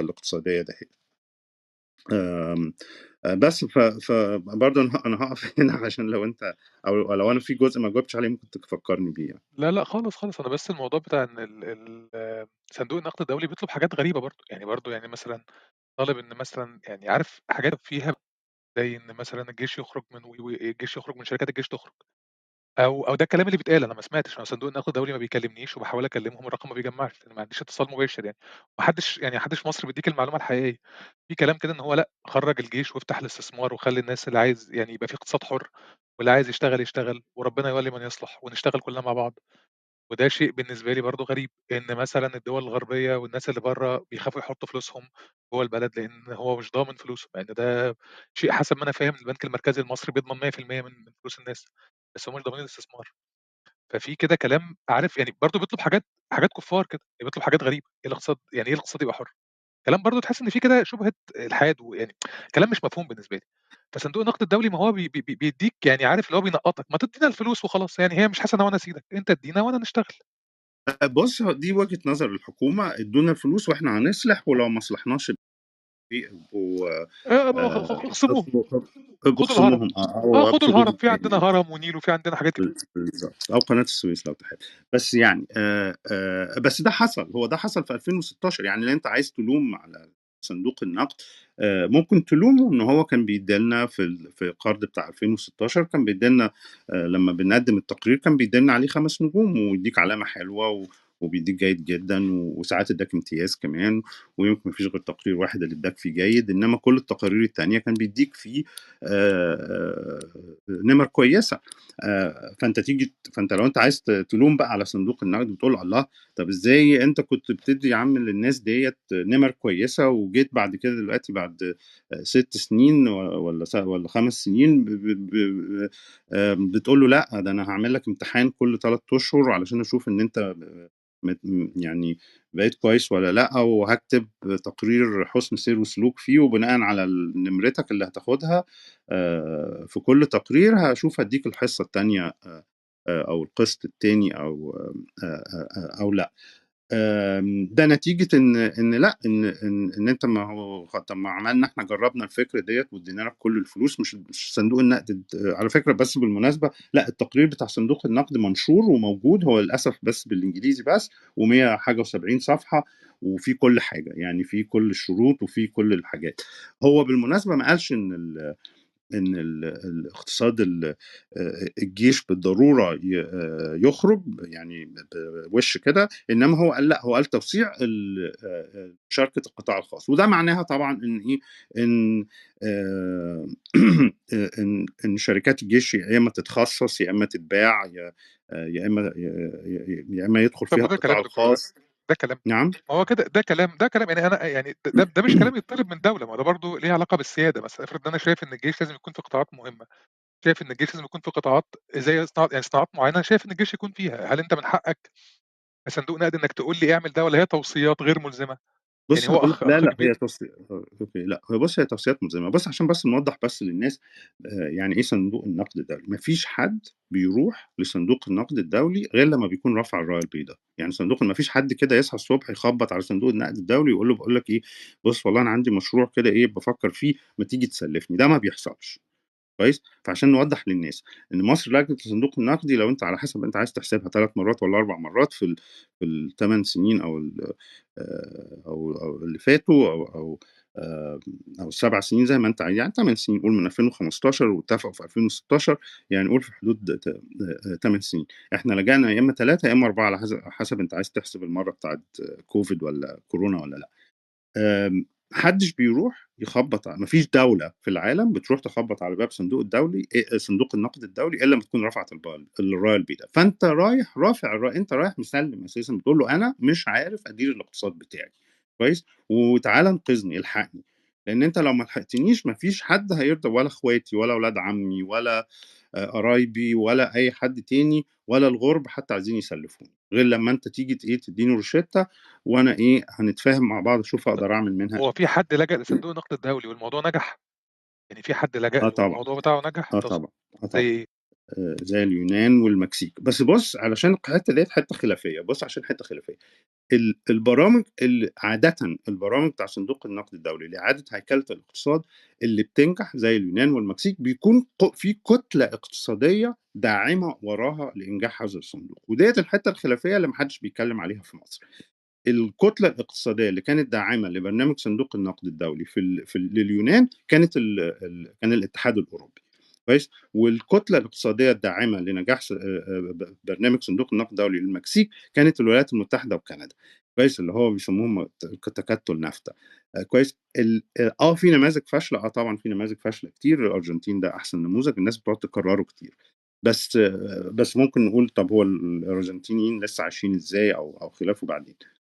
آآ ودوّة اللي حاولوا يعملوه للأمانة في البرنامج اللي اتقدّم لمصر، إن هم الكتلة الاقتصادية الداعمة لبرنامج آآ ال آآ الإصلاح الاقتصادي بتاع صندوق النقد المرّة دي هي دول مجلس التعاون الخليجي، ومذكورين بالاسم في الصندوق، يعني هم الراجل مش مش مخبّي المرّة دي بقى مش قال يعني هم اللي بيدّونا الفلوس عن طريق صندوق النقد الدولي؟ مش بيدّوها لنا بشكل مباشر كده؟ لأ، هم بيد هم واقفين ورا الصندوق، واقفين ورا برنامج الصن الصندوق داعمين ليه بشكل واضح وصريح، يعني مش مش من تحت لتحت، مش ما فيش مواربة فيه، اسمهم مكتوب زي ما بيقولوا، أنا اسمي مكتوب، آه، اسمهم مكتوب جوّه ال آآ آآ جوّه التقرير، وحاطين أرقام هيشتروا بقد و ووعدوا إن هم هيسيبوا ال ال ال الودايع بتاعتهم في البنك المركزي لغاية 2026 وبعدها كان يستحق الشهر ده كمان أساسًا، ولكن هم قرروا لو لو مصر التزمت على على البرنامج بتاع الصندوق، هم هيدعموهم آآ و و وإحدى الدول ضامنة كمان يعني، إحدى دول مجلس طب التعاون وليه ما طب ليه ليه ليه ليه ما. ادّوناش الحاجة بشكل مباشر؟ مش مش في ثقة مش إحنا أخوات؟ يعني ما يدّونا الفلوس كده ليه بيروحوا عن طريق الصن يعني ليه كده؟ ليه يلِف عند الحاج أحمد ويدّيها لي؟ ما يدّينا الفلوس وأنا أشتغل بيها و هو ادّى طالما لك في ثقة. اتفضل. طب أنت ليه مش فين الثقة؟ أنت ليه مش عايز يعني إحنا ليه كلنا مش عايزين نعترف إن الناس ادّونا؟ يعني ده في ب ب بجورنان القابس بيقول إن هم ادّونا 90.000.000.000 وفي جورنان تاني بيقول لك إن هم ادّونا أكتر من كده، من 90.000.000 ما هو بيقول لك أنا ادّيتك وما عملتش حاجة.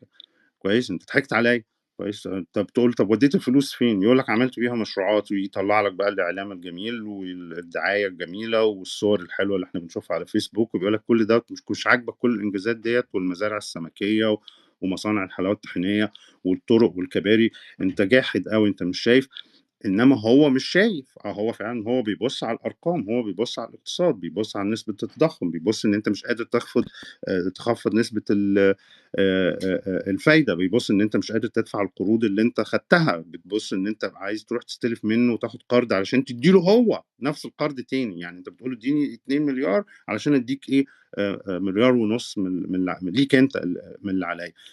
ف ف ففكرة إن هو يدّي لك مباشرةً ما س سواء دول مجلس التعاون الخليجي أو آآ صندوق النقد الدولي، لأ، هم ادّونا مباشرةً من غير آآ قيود صارمة، آه، يعني هو هو ال ال البرنامج يعني لو أنت عايز تنتقده، لأ، هو البرنامج فاق التوقعات آآ سلبًا وإيجابًا، على حسب أنت واقف فين يعني يعني لأ، فاق التوقعات س سلبًا آآ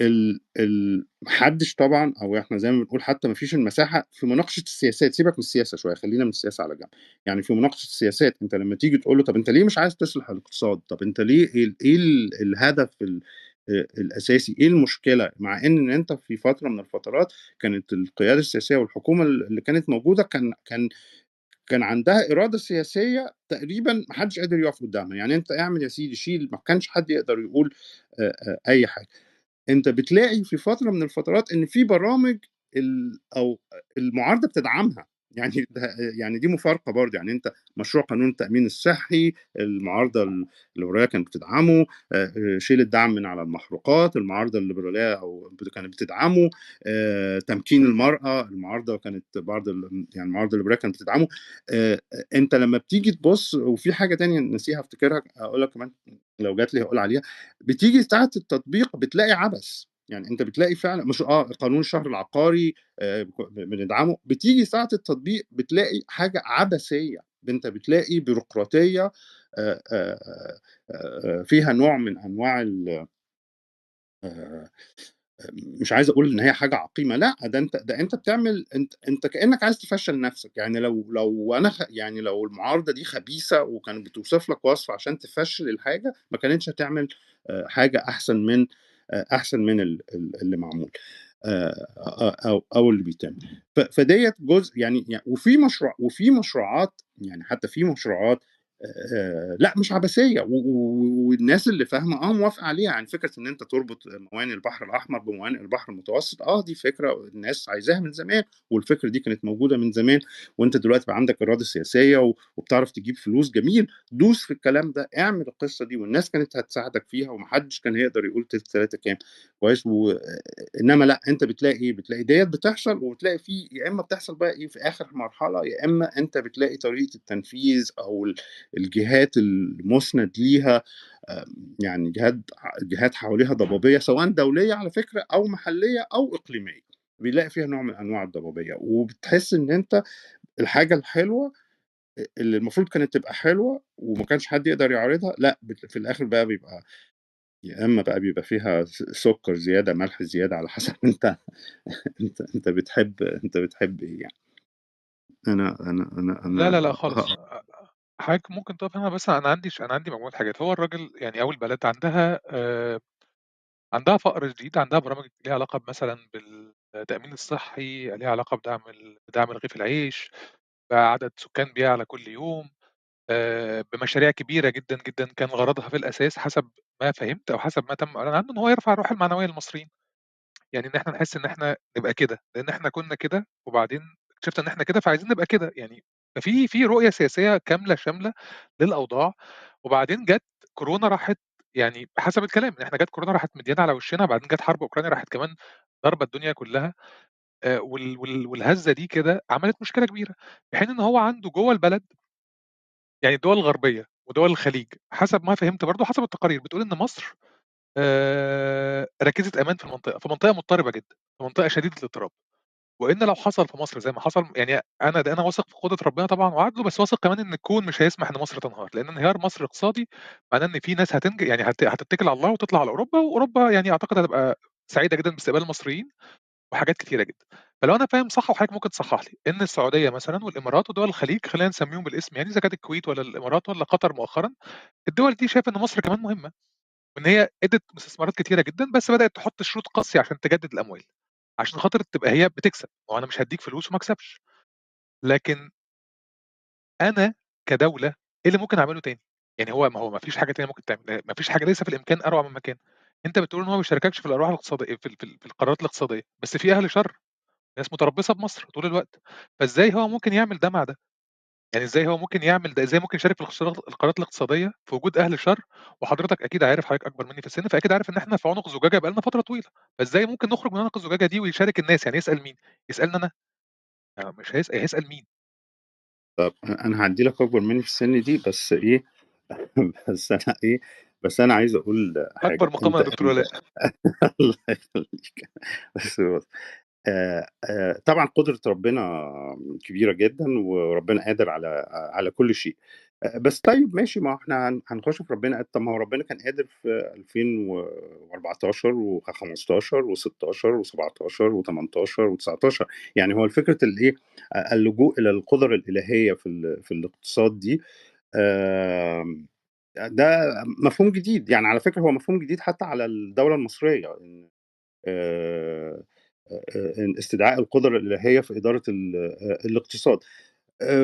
وماشي أوكي والله لو في ناس ناس في ناس على فكرة بتشتري الفك الكلمة الكلام ده يعني في في ناس بتحب أعرف شعب كامل ال بيشت آه أعرف شعب شعوب المنطقة بيشتري الكلام ده مكان كويس، ف آآ ماشي بس في ناس بتقول لك باقول لك إيه بس يعني إيه يعني أنا مش جاي لك علشان أدخّلك أنا ما ليش دعوة بالجنة، أنا مش هادخّلك الجنة، أنت جاي بتقول لي تعالَ بُص اعمل لي إيه مشروع في الحتة الفلانية و واتأكد إن المشروع دوّة هيغطي فلوسه ونعرف ندفع السل السُلفة اللي إحنا استلفناها عشان نعملها.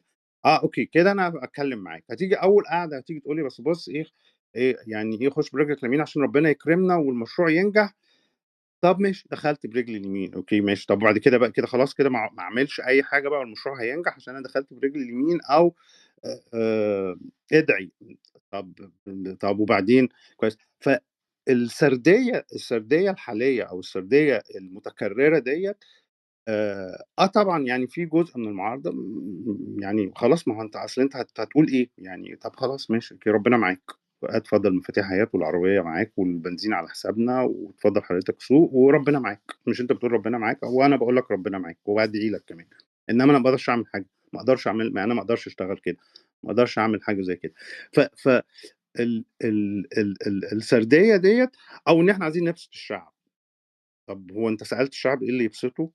يعني ما هو إيه إيه اللي طب إحنا هنعمل عشان نرفع مع معنو طب هو معنويات الشعب دي بتترفع إزاي يعني؟ ما هو لو إحنا بنقول إن إحنا 30% تحت خط الفقر، ما هم دول أساسًا معاهمش تذكرة الطيارة عشان يروحوا يحضروا افتتاح ال أي مشروع من المشاريع دي أساسًا يعني، أو حتى ينزلوا يسقّفوا أو أو يروحوا آآ في الاصطفاف ال الوطني لافتتاح المشاريع.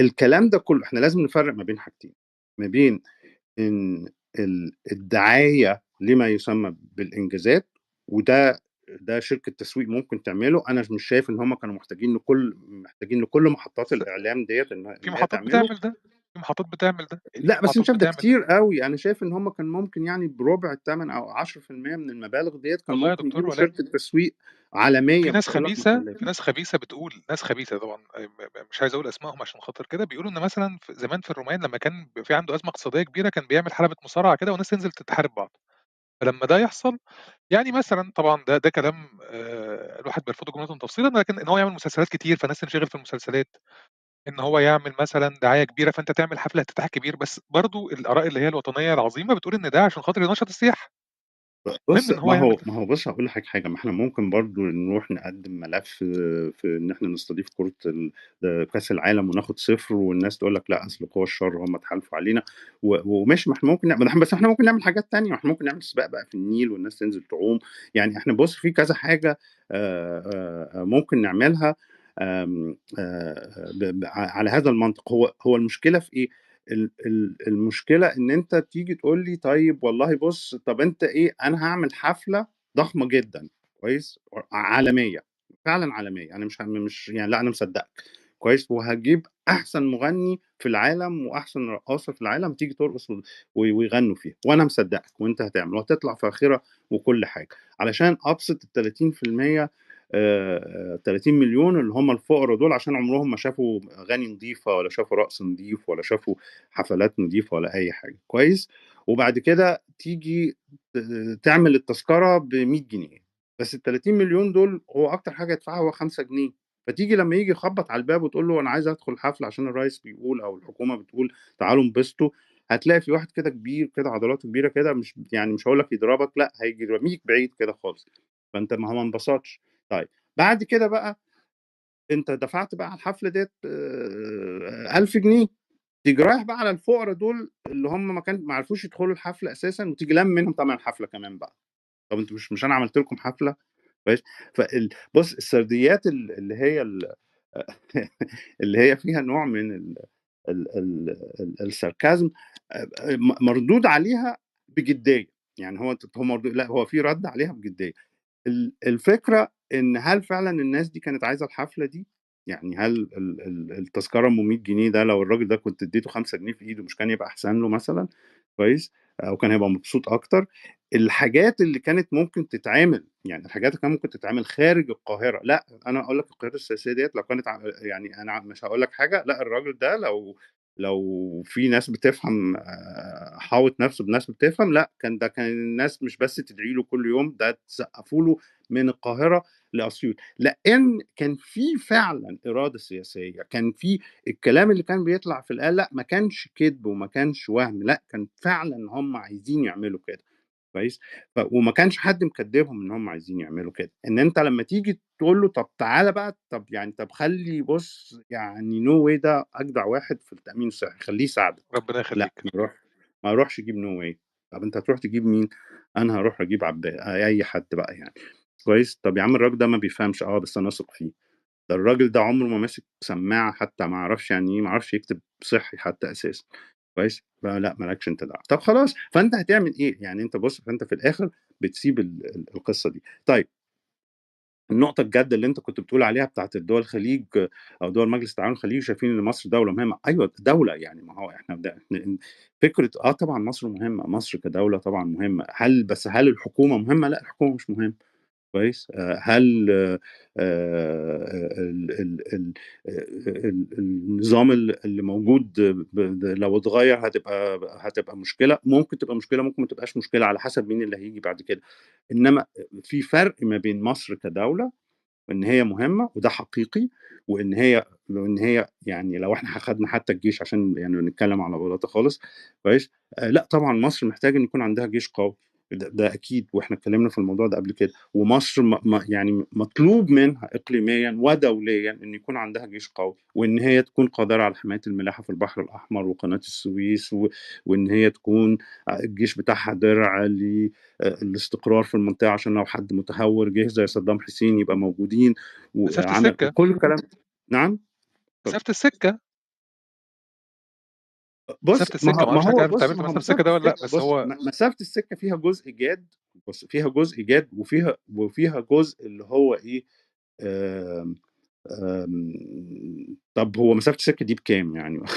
يعني إيه، طب بُص بقى عشان آجي لكم مسافة السكة طب ممكن بقى تدّوا لنا فلوس، كويس؟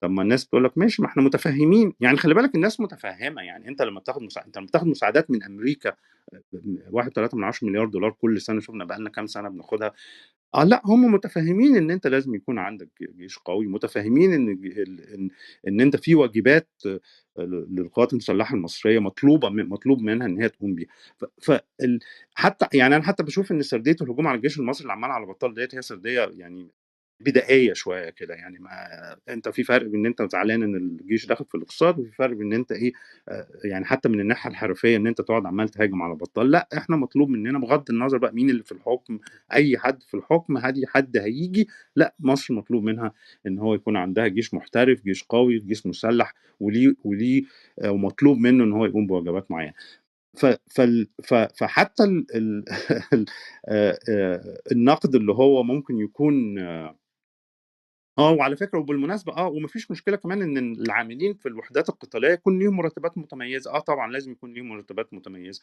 وال والعاملين في الوحدات القتالية لازم يكون ليهم مزايا ما مادية وعينية متميزة، واحد هيضحي بروحه لو حصل أي مشكلة، والتاني لازم ياخد مرتب أحسن من الراجل اللي هو شغال محاسب في آآ حتى لو واخدين نفس الشهادة، حتى لو متعلمين نفس عدد سنوات التعليم، ده شيء م مفروغ م مفروغ منه. فهو ما فيش يعني ما فيش خلافات، ال ال النقطة في أو النقطة بس اللي أنا عايز أرجعها لك، إن إن أنت ما عندكش مساحة، ما فيش مساحة تطلع تتكلم فيها وتقول لأ، ما تعملش ال الطريق اللي من بشرمنت ل للقليوبية ده ما لوش لازمة، كويس؟ ما ما فيش حد بيعدّي عليه، مش مهم خالص أو هيكلّف كتير، لو اتعمل كمان سنتين الناس ما عندهاش عربيات أساسًا في بشرمنت، فأنت ليه عامل آآ طريق 7 حواري والّا 6 حواري والّا بتاع، كويس؟ ف فدوّة ال وده ما يزعّلش، يعني أنت يعني أنت الكلام دوّة لو أنت بتاخد على عاتقك أنت يعني أنت بتحس كده إن أنت لمّا تيجي تتكلم في أي حاجة آآ ش يعني محطات الشركة المتحدة بيطلعوا عليك مرّة واحدة بنفس الscript كإنّك قُلت لهم يعني حاجة قبيحة، يا عم لأ أنا باقول لك على طريق أو باكلمك على مصنع أو يعني هو في حد اشتكى أنت أنت برضه اتفضل. توّهتني، أنا دلوقتي باسألك سؤال، أنا دلوقتي مثلًا لو أنا افترضت إن أنا آآ، يعني ربنا فتح عليَّ وبقيت زي في مكان الشخص اللي بياخد الرأي في مصر، هو عنده آآ، ظروف اقتصادية صعبة، وعنده مشاكل كتير، وعنده حاجات كتيرة جدًا، جدًا، وعنده أهل شر، يعني هو في برضه ناس ما هو في ناس بتحاول تسقط الدولة، وعلى فكرة السيناريوهات دي مش سيناريوهات خيالية، أكيد في ناس يعني في ناس عندها طار شخصي، في ناس عندها مشاكل، في دول متآمرة علينا، وإحنا ف يعني الموضوع ما هواش بالسهولة دي، ليس كما ليس يعني مش بالطريقة دي. طب أنا آخُد رأي مين؟ هو أنا يمكن يكون عنده مشروع اقتصادي وهو مش بيقول لنا عليه، يعني يمكن يكون هو عنده بس ما بيقولناش، يعني يعني يعني يمكن هو الراجل مثلًا بشكل بشكل واضح عنده حاجة ومش عايز يقول لنا عليها، يمكن يكون في خطة مثلًا، أكيد في خطة، لإن هو مثلًا أنا أذكر للسيد الرئيس إن هو في لقاء من اللقاءات مع حد عضو مجلس الشعب، قال له: "أنت مش دارس الكلام اللي أنت بتقوله." فده إن دل على شيء يدل إن هو دارس الكلام اللي هو بيقوله، فده معناه إن في خطة اقتصادية بس إحنا مش شايفينها، يعني هل مثلًا في في أي حاجة ممكن تكون في خطة جديدة بتتنفّذ؟ ممكن يكون في حاجة إحنا مش عارفينها، مخبّيين علينا، خايفين علينا مثلًا إن إحنا نحسد مصر، يعني أكيد في حاجة، أكيد في شيء، صح والّا والّا ما فيش حاجة والّا إيه بالضبط؟ يعني أنا يعني هو هيسأل مين حتى؟ هو لو حَب يستعين بحد هيستعين بمين؟ بُص، هو في حاجتين، ال الخطة ال ال اللي هي اللي مستخبية ديّة، طب ما خلاص، طب ما هي مستخبية، طب ما أنا هانقد إيه؟ طب ماشي، ما أخلّيها مس مستخبية وخلاص وربنا ي لمّا تنضج مثلًا والّا حاجة، جايز لسه ما بلغتش أو ما ما ما وصلتش سِن الرُشد، أ فبُص، في جزئين من المعارضة، في الجزء اللي أنت مسميه أهل الشر، وفي جزء المعارضة اللي هم إيه، ولا هيحدفوا طوب ولا هيعملوا مولوتوف ولا هيعملوا أي حاجة ولا هيكسروا الإزاز ولا حتى هييجوا يتخانقوا على باب العربية عشان يسوقوها ولا يعملوا حاجة. فأنت لو تفضل تقول لي أنا عندي خطة بس أنت مش عندكش المعلومة أو أنت ما أنتش عارف أو ما يصحش أو لا يليق إن أنا أقولها لك، طب خلاص ماشي. أوكي، خلاص لمّا الخطة ديّة تبلغ سِن الرُشد وتطلع يبقى قولها لي، هو من من دلوقتي لغاية كده أنا ما ليش دعوة بقى بكل أنا بابُص على التقارير اللي بتطلع من برّه والأرقام اللي بتطلع من برّه وباتكلم على الكلام اللي بيطلع من برّه، وبين الحين والآخر بتحدف لنا رقمين بنتكلم عليهم جزاك الله كل خير، وخلاص أنا مش هاقول أي حاجة زي كده، ومعاك يا سيدي العربية وم طيب.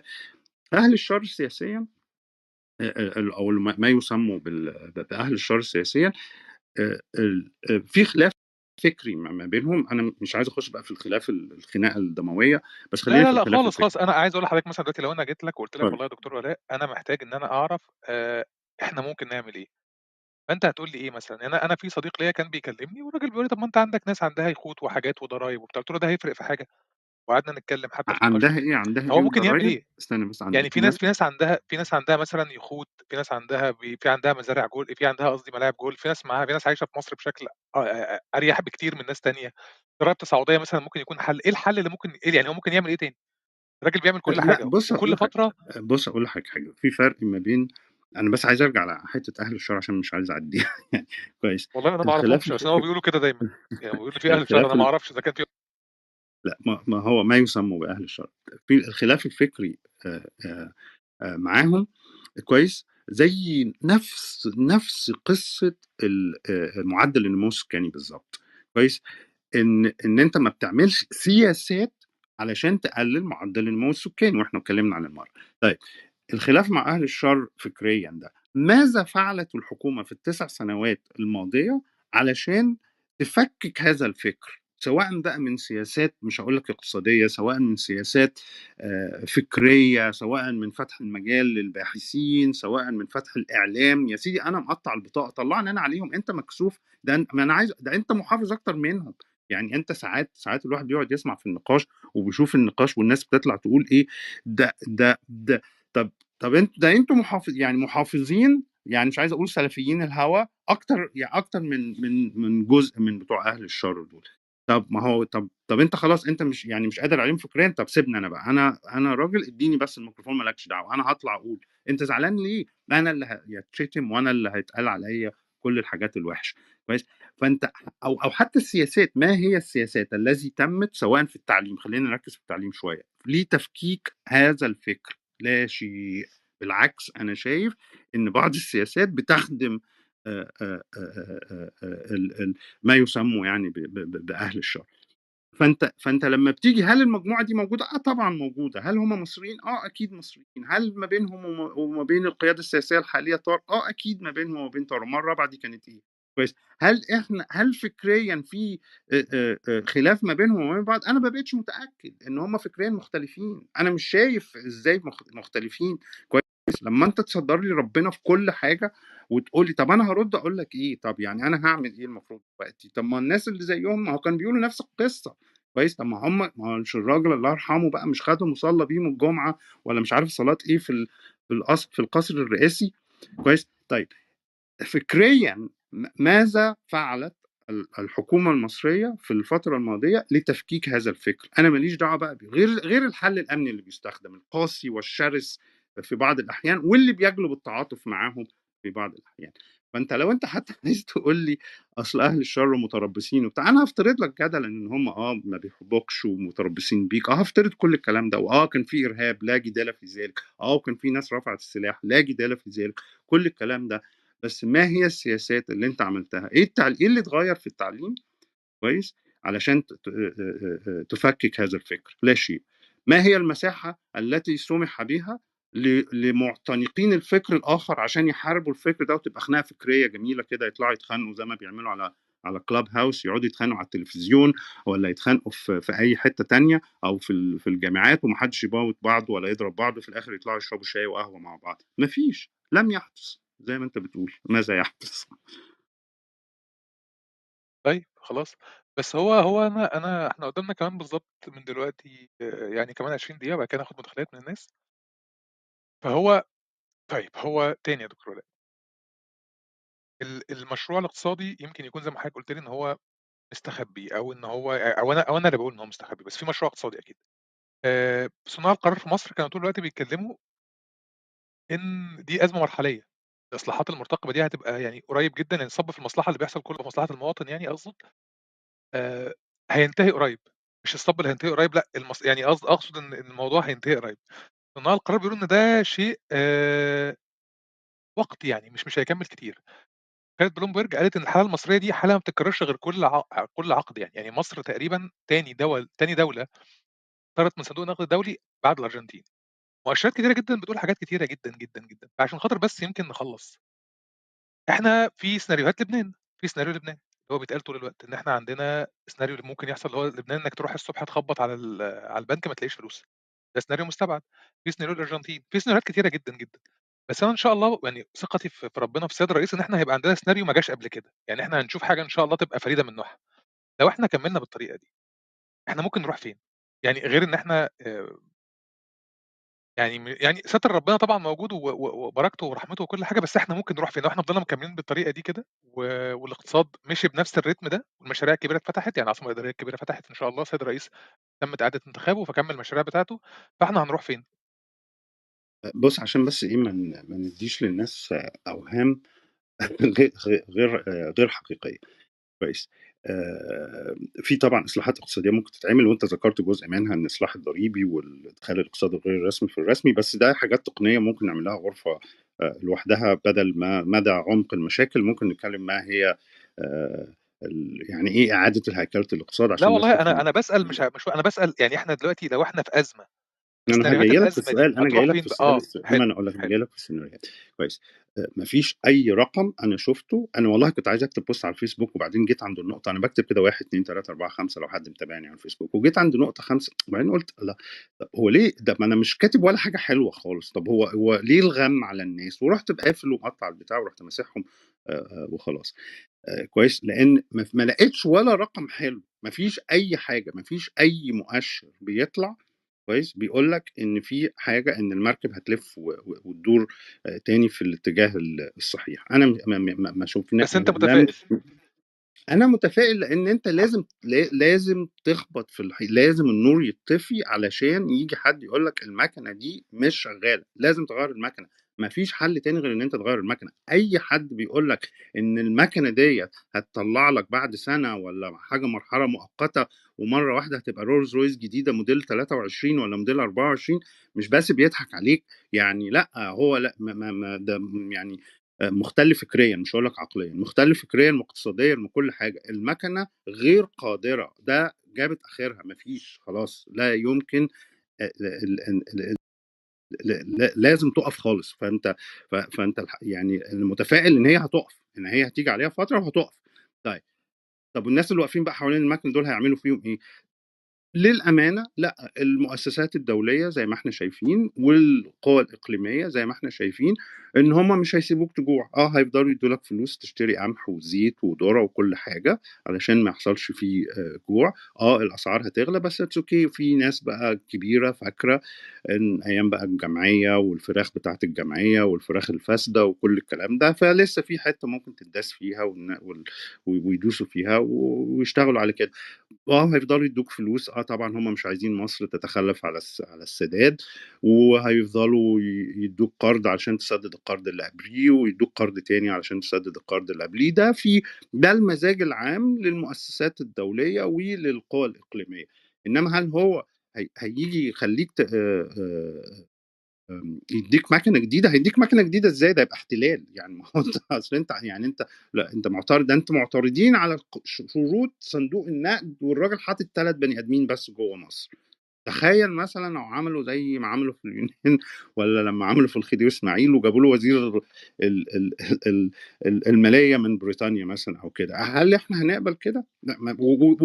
والحلول دي غير حديثة ما بتحصلش خلاص في الدول ما فيش حد بيجي يحتل دوله ولا ولا اقتصاديا ولا ولا عسكريا حتى الحلول دي غير محدوثة. فأنت ما فيش حد فكرة إن حد هيجي يديك مكنه جديده ده معناه إن أنت بتقول طب تعالى بقى إيه دور لنا البلد. ما حدش هيرضى بالحل ده موجود. لازم المصريين هم اللي يغيروا المكنة ولازم المكنة الجديدة تكون مصريين برضه. ما فيش أي حل تاني.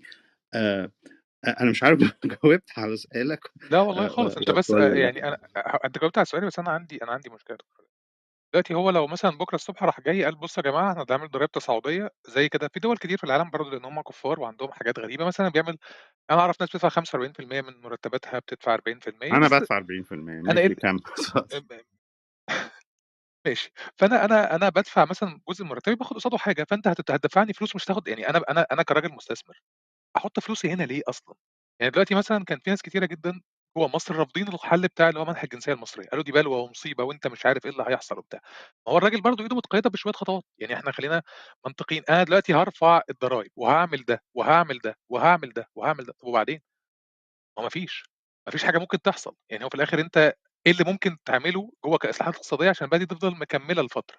يعني أنا دلوقتي لو سحبت شركات الجيش اللي هي وده السؤال يمكن اللي ممكن نختم بيه وبعد كده ناخد أسئلة الناس، لو سحبت شركات الجيش دي اللي هي بتضمن لك حاجات كتيرة جدًا في الاقتصاد، يعني مثلًا أنا بانزل من غير دراسة جدوى ومن غير أي حاجة أقول له بُص بكرة الصبح الكوبري ده هيتبني، وزي عصا موسى كده زي حلم زي الراجل بتاع سيدنا سليمان الصبح الكوبري بيتبني فعلًا، أنا محتاج ده دلوقتي، محتاج إن أنا يبقى عندي شرايط إنجاز، محتاج إن أنا يبقى عندي حاجات من غير من غير سياسة. فإيه الحاجة إيه الحلول اللي ممكن تبقى مثلًا الآن دلوقتي؟ يعني مثلًا أ يعني المواطن المصري بيفطر ب ب ب كل واحد بيفطر برغيف، رغيفين، بيبقى عنده شوية حاجات كده. إزاي أنت هتقدر ت يعني ت تقلل الفجوة دي؟ هتزوّد سياحة طيب؟ هتحط شطة؟ هتزوّد بنزين؟ هتعمل إيه؟ ما الدنيا مقفولة، بص هقول وبعدين القطاع الاقتصادي بيهرب. طيب بص هقول لحضرتك حاجة الحلول الاقتصادية موجودة طبعا أنت اتكلمت عن السياحة والسياحة أسهل حل الاقتصاديين دايما بيطرحوه لأن في بنية أساسية للسياحة في مصر فدي يعني لو إحنا بنتكلم بجد شوية يعني خلينا إيه 30 ثانية جد كويس آه طبعا القطاع السياحي مطروح للناس بت- بت- بتتكلم عليه آه، لأن في بنية أساسية موجودة ممكن أنت فعلا تزود حجم السياحة في آه، في مصر. بس خلينا بقى من الناحية التقنية دي هتتم إزاي. وبالنسبة للضرائب التصاعدية آه طبعا مصر دولة زي مصر لسه أعلى شريحة فيها آه، 25% ده لا يليق أساسا بدولة فيها فقر و30% منهم آه، فقراء. وإن ما ينفعش إن 1% على فكرة 1% من المصريين بيسيطروا على 19% من الدخل القومي. فأنت احسبها كده كل 100 جنيه لو في إحنا عندنا 100 واحد في وفي 100 جنيه ما بيننا وما بين ال 100 دول في واحد بياخد 19 منهم لوحده هو كويس؟ وال- والباقيين بي- بياخدوا ال- ال- الباقي وهي يعني متوزعة شوية بس أنا مش قدامي الرقم فمش قادر أقول الباقي متوزع إزاي. آه طيب أنت بتيجي تقول لي طب لا أنا هف- هفترض لك جدلا حاجة جميلة جدا إحنا هنجيب لك أعتى خبراء الاقتصاد في العالم منهم مصريين على فكرة ومصريات برضو وهنجيبهم لك وهنقعدهم هيعملوا لك برنامج ما حصلش كويس؟ وهيدوا لك بقى كل الكلام اللي أنا عمال أقوله دوت وهيحطه لك على ورق أو كده. أنت لسه مقتنع إن أنت عايز تحط المدخلات دهيت جوه نفس المكنة؟ كويس؟ ومتوقع إن المكنة ديت هتطلع لك قماش أو مية منها كويس. أنا بقول لك إن إن المكنة دي في صوت جاي من آه، آه، أوكي. تمام. فأنت لسه مقتنع إن الخطة اللي أنا هديها لك المدخلات اللي أنا اديها لك دهيت هت... أنت لسه برضو مقتنع عايز تحطها في نفس المكنة وعندك عشم إن المكنة ديت هتطلع لك آه، آه، قماش من الناحية التانية. أنا بقول لك ده أنت مش بس مش مش يعني انه والله مش ه- يعني ه- هكون متحفظ شوية. آه، ده ده مش آه، آه، مش عايز أقول تخلف فكري أنا قلتها قبل كده. يعني لأ أنت أنت يعني ما, ما ينفعش أنت مصر إن أنت عندك مكنة قديمة م- متهالكة غير قادرة. يا سيدي الفاضل في حاجات اتعملت اتع... طلعت قوانين طلعت المعارضة بتأيدها زي الشهر زي ما أنا قلت لك أنا مش عايز اكرر يعني مش عايز أكرر تاني زي الشهر العقاري قانون الشهر العقاري زي قانون التأمين الصحي الشامل. كل الكلام ده طب إيه اللي حصل؟ لما دخلت المكنة الحاجات دي لما دخلت المكنة طلعت قماش من الناحية التانية؟ ما طلعتش. طب أنت إيه اللي بيخليك تعتقد إن أنا لو جبت لك نظام ضريبي زي الفل جميل وأنا وممكن على فكرة يتعمل والكلام ده مش سحر يعني مش سحر خالص الناس بتبص وبتشوف وتعمل. هل لو أنت لو أنا جبت لك ودخلت نفس المكنة تطلع قماش لأ طب هتطلع ممكن أنا بس عشان أنا أنا أنا والله أشعر إن موضوع المكنة ده فيه كلام، المكنة دي اللي هي إيه، النظام المكنة النظام النظام؟ الحالي النظام الحالي كله النظام الحالي كله ال ال النظام الحالي ده كله على بعضه. الناس على فكرة دايما تركز في شخص سياده الرئيس وأنا شايف إن ده خطأ يعني فاحش يعني. كويس؟ لأ النظام كله على بعضه زي ما هو كده كله على بعضه لابد أن يتم يعني تجديده بطريقة سلمية نظيفة عملية نظيفة. لازم تبقى عملية نظيفة سلمية ما يبقاش المريض ما يموتش منك وأنت بتعملها اللي هو المريض اللي هو الشعب المصري. كويس؟ وأنت بتعملها. لازم يكون في قناعة إن ده الحل. إن أنت المكنة الحالية مهما اديتك برنامج كويس هتحطه في مش هيطلع قماش في حاجات هم قالوها هم قالوها وإحنا موافقين عليها ما طلعتش قماش لما بتيجي تتنفذ لما بتيجي تخش جوه المكنة دي مكنة مترهلة يقوم عليها ناس ليسوا على كفاءة بيقوم عليها أدوات غير حديثة على الإطلاق بيقوم عليها إمكانيات بدائية فما بتطلعش قماش. فأنت بتبذل مجهود غير عادي علشان إن أنت تعمل حاجة وفي الآخر كل اللي هيجي لك إحباط وتقعد بقى تشتكي أصل البيروقراطية أصل الفساد أصل اللي مش عارف إيه أصل الشعب المصري أصل الثقافة بتاعتنا أصل آه، في الصعيد. هتقعد بقى كل الأسباب اللي بتتكرر بقالها 70 سنة وأصل اللي حصل والراجل كانت نيته كويسة والله والعيب في الشعب كل أنا ممكن أجيب لك ليست أنت تختار منها وتكون سمعتهم قبل كده. دلوقتي حالا. ف- ف- ف- فأنت لازم يكون في قناعة إن لأ إن هذا ال- النظام خصوص الشخص الشخص ال- الرئيسي يعني إن النظام كله على بعضه أصبح غير منتهي وخطر على نفسه مش بس منتهى الصلاحية بقى خطر على نفسه. أنت وخطر على العالم كده. هو خ... يعني هو مش خطر على العالم خطر على الإقليم بس لأ مش خطر على العالم لأ هم إحنا ممكن نتساب ويتقفل علينا النور وفي بلاد اتقفل والله العظيم أنت عايز هيبهرك أنت المصريين عايز موجودين تقعد في الضلمة؟ والله العظيم هيبهرك إحنا موجودين فين في الكوكب، إحنا موجودين في كل حتة في الكوكب، في كل حتة، أنا أعتقد إن إحنا موجودين حتى على المريخ، لأ يعني أعتقد خطر على الكوكب يا دكتور، أنا أنا باختلف معاك لا بس في أول بص حاجة، هقول لك يعني أول حاجة ه- هقول لك حاجة أي حد يقدر يطلع بص لأ إحنا مش خطر على الكوكب ولا حاجة و- والمصريين آه في كل حتة وده شيء جميل على فكرة مش شيء وحش والمصريين اللي هم آه، آه، آه، طلعوا في أماكن مختلفة من الكوكب دول هم أصبحوا هي القوة الناعمة اللي فاضلة لمصر كل حاجة آه، كل القوى الناعمة اللي هي موجودة في مصر لأ ترهلت و- وقيمتها بتقل يوم بعد يوم وبنشوف ان إن القوى الإقليمية ابتدت على فكرة في اندكس للقوى الناعمة هتلاقي مصر مش عارف نمرة كام فيها. متأخرة جدا جدا جدا وهتلاقي مثلا دولة زي الإمارات بقت نمرة 10 في ال- في القوى الناعمه إنما لا المصريين اللي بيطلعوا بره مصر وبيروحوا في أماكن مختلفة حول الكوكب آه لا بيبقوا ليهم يعني مش عايز أقول لك بقى محمد صلاح وكلام من ده آه بس لا بيبقى ليهم قيمة آه وقوة ناعمة. و إحنا ما تعرضناش بقى بمناسبة الاقتصاد إن المصريين دول اللي أنت اللي هم حوالين الكوكب رجعوا لمصر علشان وطنيين وبيحبوا الوطن وأهلهم وكله 32 مليار دولار و31.9 من عشرة بالظبط. يعني لو أنت عايز في واحد في آه 21 22 آم، آه، آه، ودوت علشان تعرف بس عشان الناس تبقى عارفة ده أكتر. فالمصريين اللي موجودين في الكوكب ده كله دول رجعوا لمصر تحويلات 32 مليار دولار. ده أكبر من كل السياحة اللي في مصر اللي اتعملت وكل صادرات الغاز بالرغم إن صادرات الغاز زادت ب 171% وأكتر من آه، دخل قناة السويس فأنت تف... فآه المصريين اللي موجودين في الكوكب دول آه، هم اللي فاضلين. لهذا ال- البلد الجميل طيب إحنا قدامنا بالضبط 4 دقايق وبعد كده نبدأ نطلّع الناس، فحضرتك لو عندك أنا هافتح الhand raise ما فيش أسئلة جات لا على اليوتيوب ولا على التليجرام.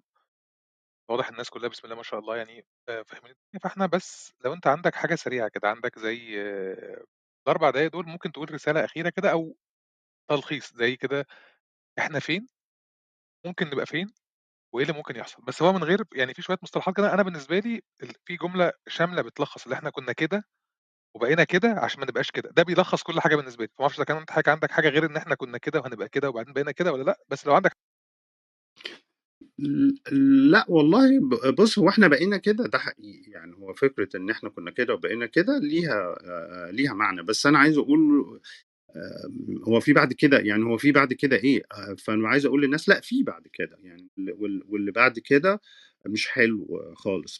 أنا يعني أنا تفاؤلي إن أنا عايز أوصل للي بعد كده بأسرع وقت. أنا مش عايز بقى إيه إن ال ال ال ال الإهدار البطيء ده عم هي خربانة خلاص يعني يعني ما خلاص أوكي يعني لازم في لأ في قطاع لسه مش مقتنع القطاع دوت مش هتقدر تقنعه. وفي زي ما أنا قلت إن إن اللي بعد كده لأ في ناس شايفة إن لأ مش هو مش عايزك تخبط في الحيطة جامد قوي يعني هو مش عايزك تكسر العربية خالص يعني هو عايزك تفضل إيه تاكل وتشرب وبتاع. وماشي أوكي والله لو ال- ال- ال- المصريين هي هيتفقوا على كده وخلاص ده, ده, ده بس أنا أنا أتوقع إن المصريين مش على كده. المصريين يستحقوا آه، يعني لأ يستحقوا يشوفوا زي ما بيقولوا بال- بالبلدي كده أو بالمصري يشوفوا إيه شغل نظيف يعني. لأ هم عايزين يشوفوا حاجة نظيفه بقى يشوفوا ناس نظيفه كده ويشوفوا آه، مستشفى نظيفه شارع نظيف آه، مدرسة نظيفه حاجات نظيفه هو يستحقوا ذلك يعني المصريين يستحقوا ذلك. المكنة الحالية غير قادرة على تقديم ذلك. كويس؟ لأن هي حتى يعني حتى تعريفها للنظافة أصبح ضبابي جدا جدا. تعريفها لل- لل- للشارع النظيف ده ومكانه فين ومين ال- اللي يستحقه بقى برضه ضبابي ومختل. تع- تعريفه لل- للمستشفى النظيفة ومين اللي يدخلها ومين اللي ما يدخلهاش برضه أصبح ضبابي أو التعليم النظيف والمدرسة النظيفة بقى ما بقتش مهمة قوي خالص يا سيدي يعني. يعني وأنت عارف بقى التعبير اللي اتقال يعني يعمل إيه آه، تعليم باين في في في وطن ضايع أو حاجة وطن كده دي جُمل مقصورة، لا ويعمل إيه التعليم في وطن ضايع، دي جُمل مقصورة، دي جُمل أنا أنا في حاجات منها معلّقة عندي على الحيطة يعني ما شاء الله في جُمل كده quotations عظيمة. طيب بالظبط. لا، لأ خلاص إحنا كده ممكن نبدأ نطلّع الناس، أنا بس حابب أقول للناس إن إحنا موجودين على اليوتيوب، فلو في حد هيطلع هيبقى عارف إن هو موجود على اليوتيوب برضه باسم مباشر. اتفضل يا أستاذ. من غير followers خالص. أيوه أنت يا ريس افتح المايك. آه، آه، مساء الخير يا جماعة. نور حبيبي. آآ والله أنا مش ناوي أكرر كلام يعني لإن إحنا أكيد في الclub house يعني بقى لنا شهور بنتكلم والناس حفظت الأرقام وحفظت ال آمم كل الكلام يعني. طيب هو آآ بس لازم نبقى عارفين إنه في مشاكل م م ب بيمُر بيها الاقتصاد المصري. المشاكل دي بتتعلق بموضوعات أساسية، الديون الخارجية، معدلات النمو، الناتج ال المحلي، التضخم، وسعر صرف الدولار. يعني سعر صرف الجنيه في مقابل الدولار. والحقيقة طيب السؤال هل يعني دول بتمُر بمشاكل آآ شبه المشاكل دي؟ آه طبعًا، في في دول كتير بتمُر بمشاكل شبه المشاكل دي، لكن الحقيقة مش كلّها، يعني هتلاقي حد عنده مشكلة في الديون الخارجية، هتلاقي حد عنده مشكلة في الديون الخارجية وال والناتج ال المحلي وهكذا. وفي دول قليلة عندها طبعًا نفس المجموعة من المشاكل، لكن هي في معظمها اقتصاديات ضعيفة أو دول ضعيفة أو عدد سكانها قليل. هتلاقي مثلًا مش عارف الكونغو، هتلاقي مثلًا دول في آسيا صغيرة أوي وهكذا. لكن هي إيه المشكلة الأساسية بقى اللي عندنا؟ المشكلة الأساسية اللي عندنا إن الحكومة يعني ومشّوها الحكومة يعني، عندها كَم من ال الإنكار، الإنكار يعني إيه؟ يعني كل ما حد يكلمهم عن هذه المشاكل يب يبدأوا ي ي ينكروا ويقولوا مبررات، يعني إيه؟ يعني مثلًا نكلمهم عن الديون الخارجية، يقول لك لا الديون الخارجية الديون الخارجية دي في مستويات الأمان، ما يعني ما تخافوش، ويبدأوا يقولوا مجموعة من ال المعادلات أو الequations اللي اللي بتقول إنه آآ إحنا في الحدود و والنسب مع إن ال ال القصة مش كده، يعني ما الأرقام اللي أنتم بتقولوها دي مش يعني مش مش يعني مش دقيقة، وأنا مش عايز أقول أرقام يعني أنا يعني دخلتي مش عايز أقول أرقام، لمّا تكلمهم على معدلات النمو النمو يقول لك لأ ده ده ده معدل نمو كويس وأنتم قارنونا مش عارف بدولة إيه، ويبدأ يجيب لك دول أقل منك في معدلات النمو ويقول لك ده أنا أفضل من كذا وكذا وكذا. لمّا اتكلموا عن الناتج المحلي الإجمالي المحلي مثلًا يكبره لك أوي ويقول لك حاجة اسمها الnominal الnominal GDP اللي هو بالعربي الناتج المحلي الصوري أو الإسمي. وبعدين تكتشف إن ده مش الreal GDP اللي ال ال الreal GDP اللي هو بيبعته بقى للصندوق رقم تاني أقل من ده بكتير. يكلمك عن التضخم وإن التضخم على إنه مرتفع لكن إنه في الحدود الآمنة وإنه في دول كتيرة كانت عندها نسب التضخم دي، ويبدأ يذكر لك برضه أسماء دول يقول لك نسب التضخم. بنرجع نقول لهم نسب التضخم دي أقل من المتوقع ومش حقيقية، وتعالوا في واحد مثلًا اسمه ستيف هانكي أستاذ اقتصاد موجود في في جو جون هوبكنز ودي جامعة كبيرة في أمريكا بيقول إن التضخم الحقيقي 108% يقول لك لأ، لأ، لأ هو الأرقام اللي إحنا بن بنعلنها، نيجي نقول لهم على سعر صرف الدولار س الجنيه في مقابل الدولار إنه مش حقيقي وإنه يعني اللي أنتم بتعملوه ده تعويم مضار والكلام يقول لك لأ إحنا عاملين بنطبق سياسة س سعر صرف مرن، إزاي؟ ده إحنا متفقين مع الصندوق، هي دي المشكلة الحقيقية، إنه طالما هنستمر في هذه السيادة يعني في هذه السياسة من الإنكار آآ تمام وإن إحنا ماشيين في الطريق الصح، ده هيؤدي إلى شكل و و ومزيد من الانحدار في الاقتصاد المصري، لإنه أول خطوات الحل إن أنت تعترف إن في مشكلة، لازم تقول إن أنت في مشكلة، ليه بقى؟ لأنك لمّا تقول إن أنت في مشكلة هتضع تضع إيدك على المشاكل، هتبدأ تشوف لها حل، العالم الخارجي هينظر إليك نظرة أخرى، هيبدأ ينظر إليك نظرة إن أنت بتحل، مش إن أنت ب ب ب بت بتستخدم معاه أسلوب ال اللي هو زي ما بيقولوا الإعلام الموجه، لازم يع لازم مصر تغيّر من هذه النظرة عشان لازم تبقى عارفة إنه إحنا مش في إعلام موجه، إنه الناس اللي برّه دول عارفين الأرقام الحقيقية وبيطلعوا على هذه الأرقام الحقيقية، خاصةً لو مستثمرين، خاصةً لو جهات بتساعدك، فما ينفعش تطلع تقول كلام ها عشان تحسّن من صورتك. وفاكر إن الكلام ده يعني يا سيدي طب إحنا هنبلعه؟ لإن إحنا ناس يعني مواطنين مصريين غلابة، هن هنبلع هنبلع الكلام ده، لكن ما فيش جهة دولية سواء مانحة أو عايزة تساعدك أو عايزة تيجي تستثمر في مصر ها؟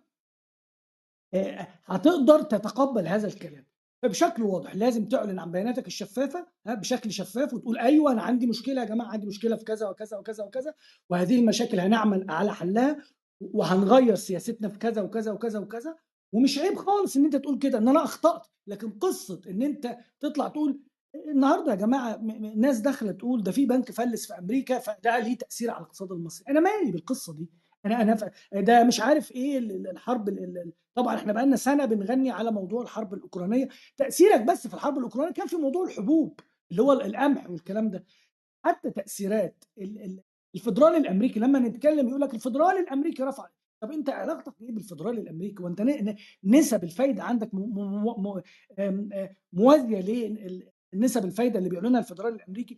هل معدلات التضخم في ال في الولايات المتحدة الأمريكية اللي هي في حدود 8% زي معدلات التضخم عندك؟ أنت اقتصادك مختلف تمامًا عن اقتصاد الولايات المتحدة الأمريكية، فقصة إن أنت ترمي على الفيدرالي الأمريكي رفع الفايدة ومش عارف إيه، وأنت ليه تعتمد على المال الساخن أصلًا؟ ما إحنا قُلنا الكلام ده من سنتين، مشاكل الاقتصاد المصري بدأت مع أول قرض لصندوق النقد في 2016 لإن أنت ما بتطبّقش ولا ولا بتحاول إن أنت ت ت تعمل سياسات مستدامة، أنت كل الحكاية إن أنت عايز برنامج علشان يسدد لك ديونك، دي دي دي كل وت وتتلاعب بقى بالألفاظ، تيجي تقول إيه؟ ده استثمار مباشر، نرجع نقول لهم ده مش اس مش مش استثمار مباشر ده بيع للأصول، ليه بقى؟ لأنه المفروض الاستثمار المباشر يعني واحد ييجي يستثمر في هنا عند عندك في مصر from scratch. يعني ييجي ياخد أرض ويبني مصنع وي ويعيّن ناس ويرمي استثمارات ليه بقى ده مهم؟ لأنه لما بيجي ياخد منك حاجة على الجاهز هو مطالب تاني يوم إنه يحول يحول أرباحه. أنت دلوقتي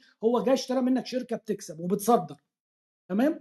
تاني يوم بيقول لك حول لي أرباح بالدولار خارج مصر. فكانت النتيجة إنه قبل حتى عمليات البيع الأخيرة للأصول أنت بتحول سنويا في حدود 12 مليار دولار سنويا أرباح للأجانب. ليه بقى؟ لأن أنت بتديهم أصول جاهزة ها بتكسب فهو بيخش على هذه الأصول يكسب منها ويقول لك حول لي مكسبي للخارج. طب ما ده مش استثمار أجنبي مباشر. الاستثمار الاجنبي المباشر إن أنت تيجي تديني فلوس النهارده وأبدأ أحول لك أرباحك بعد خمس ست سنين. لما تيجي تعمل مصنع وتنشئه وتبدأ تنتج وتبدأ تعين ناس وتبدأ لكن تيجي قصة البيع اللي على الجاهز دي دي مش استثمار مباشر. وكل الناس بره عارفة الكلام ده لكن للأسف الشديد إحنا عندنا أخطاء كبيرة جدا في يعني التصرف وإدارة الاقتصاد ولو استمرينا على كده الوضع هيبقى سيء للغاية وهيسوء يوم عن يوم بس ببطء ببطء ببطء. ما أقدرش أقول إنه مصر بكرة هتفلس. وبالمناسبة يعني أنا هقول لكم قولا واحدا. في مراجعة يوم 15 يعني يعني يوم الأربع يوم الأربع الجاي الصندوق جاي هيراجع وهيدينا القسط وهيدينا القسط. لكن الكلام اللي هيتقال في الغرف المغلقة اللي مش هيبان لنا ده مش هيطلع بره.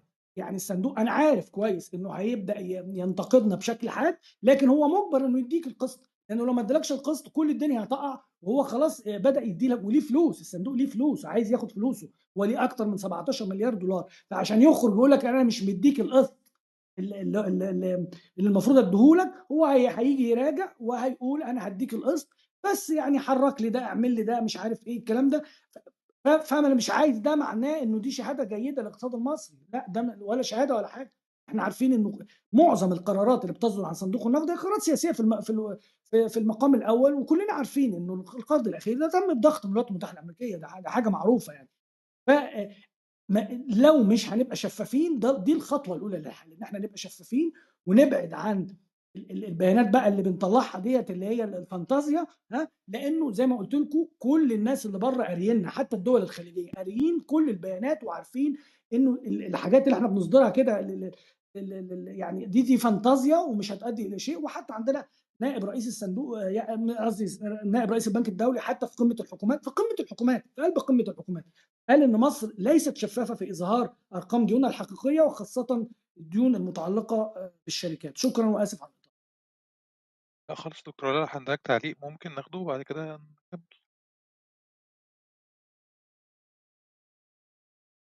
غالبًا دكتورة لأ مش مش جنب المايك، مع أحمد وبعد كده ن بقية المداخلات. لأ أنا أنا معاك بس نسمع أحمد، أنا معاك اتفضل. طيب اتفضل يا أحمد. السلام عليكم. وعليكم السلام ورحمة الله وبركاته. آآ ب بُص يعني أنا بالنسبة لي في الاقتصاد ف آآ الاقتصاد في مصر يعني من أكبر المشاكل اللي بتقابله دلوقتي، هو دلوقتي في عندنا حاجة اسمها اللي هي government intervention اللي هو تدخُّل الحكومة وإن الحكومة نفسها متداخلة في الاقتصاد. الحكومة دي لمّا بنيجي نتكلم عليها مش بنتكلم مثلًا على الأجهزة السيادية أو الجيش أو الكلام ده بس، الحكومة نفسها، الحكومة دلوقتي بقت منافس قوي جدًا للقطاع الخاص في مصر. وطبعًا القطاع الخاص ما يقدرش يتنافس مع الحكومة يعني، يعني دي حاجة صعبة جدًا بالنسبة له.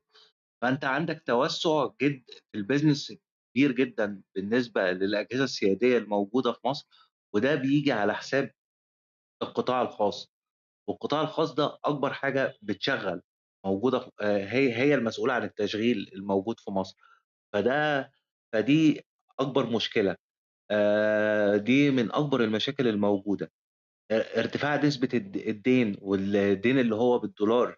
آآ وأنت أصلًا دولة يعني عندك deficit أصلًا عندك عجز الموارد الدولارية، وكل شوية عمّال تستلف بالدولار أكتر، طب أنت هتسدد منين؟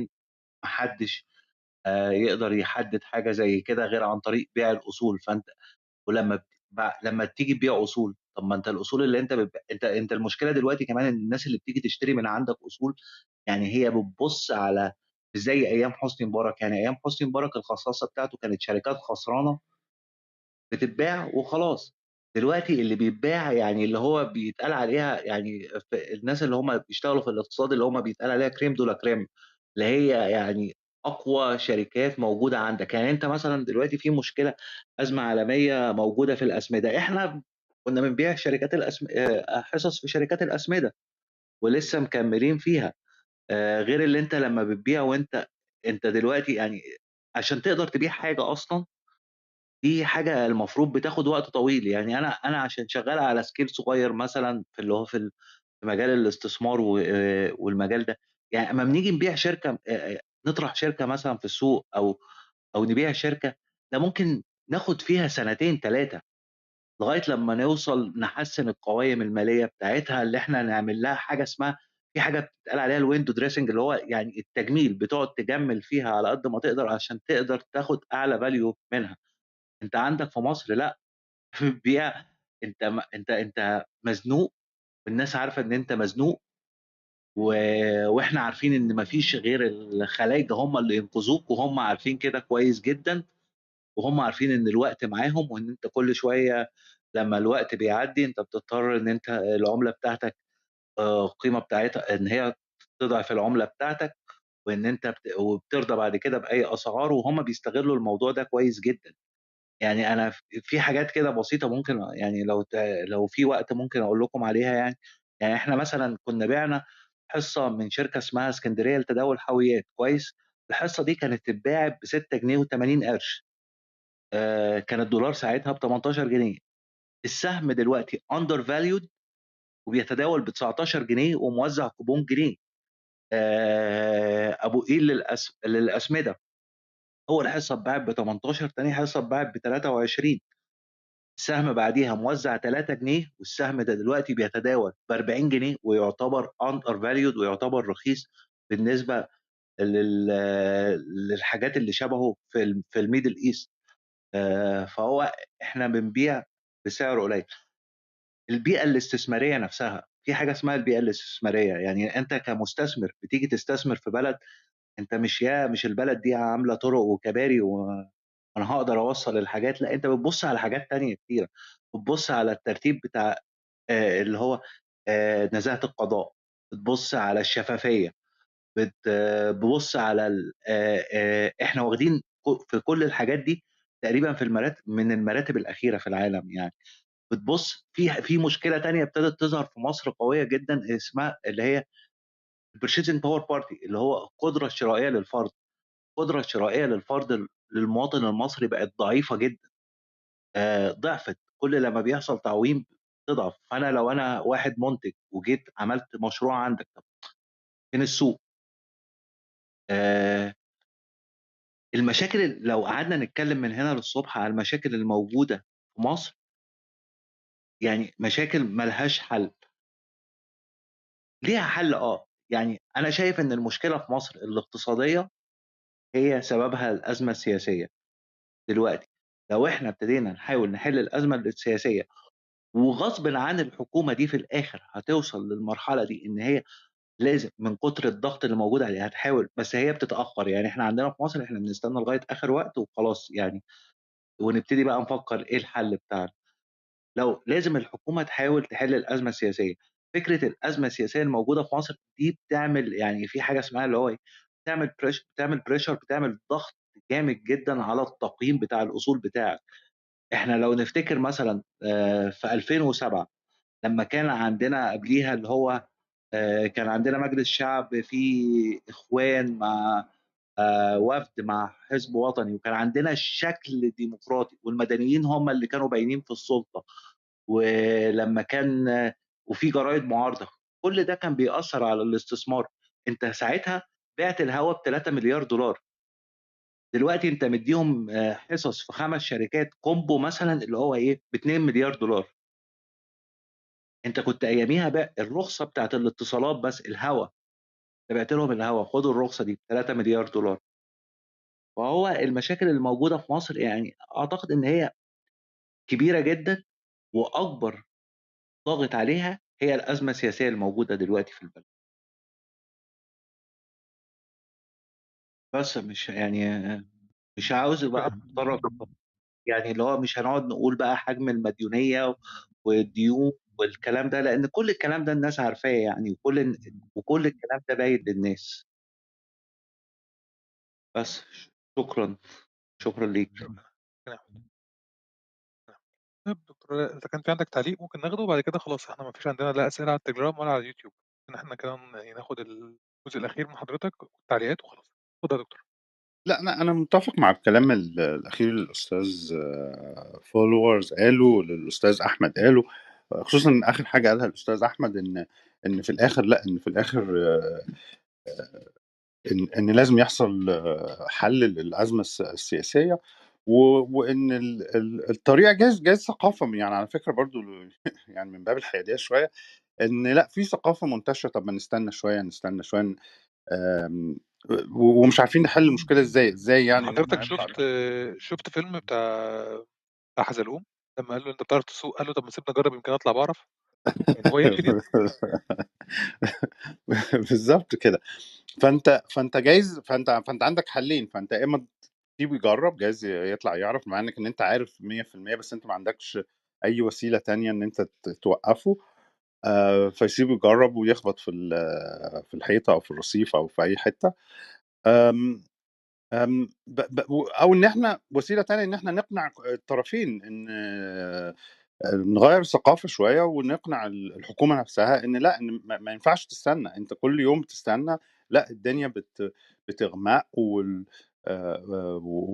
وهتضلّم في الآخر، ما فيش يعني فكرة إن في آآ نور في الآخر دي لازم برضه آآ في آخر النفق نفهّمهم. لأ، مش ده مش ضروري، الكلام ده مش ضروري إن أنت تفضل سايق وتلاقي النور في آخر النفق، أنت ممكن تفضل سايق وتلاقي حيطة في آخر النفق أو ترعة تُقع فيها أو أو أو أو أي حاجة.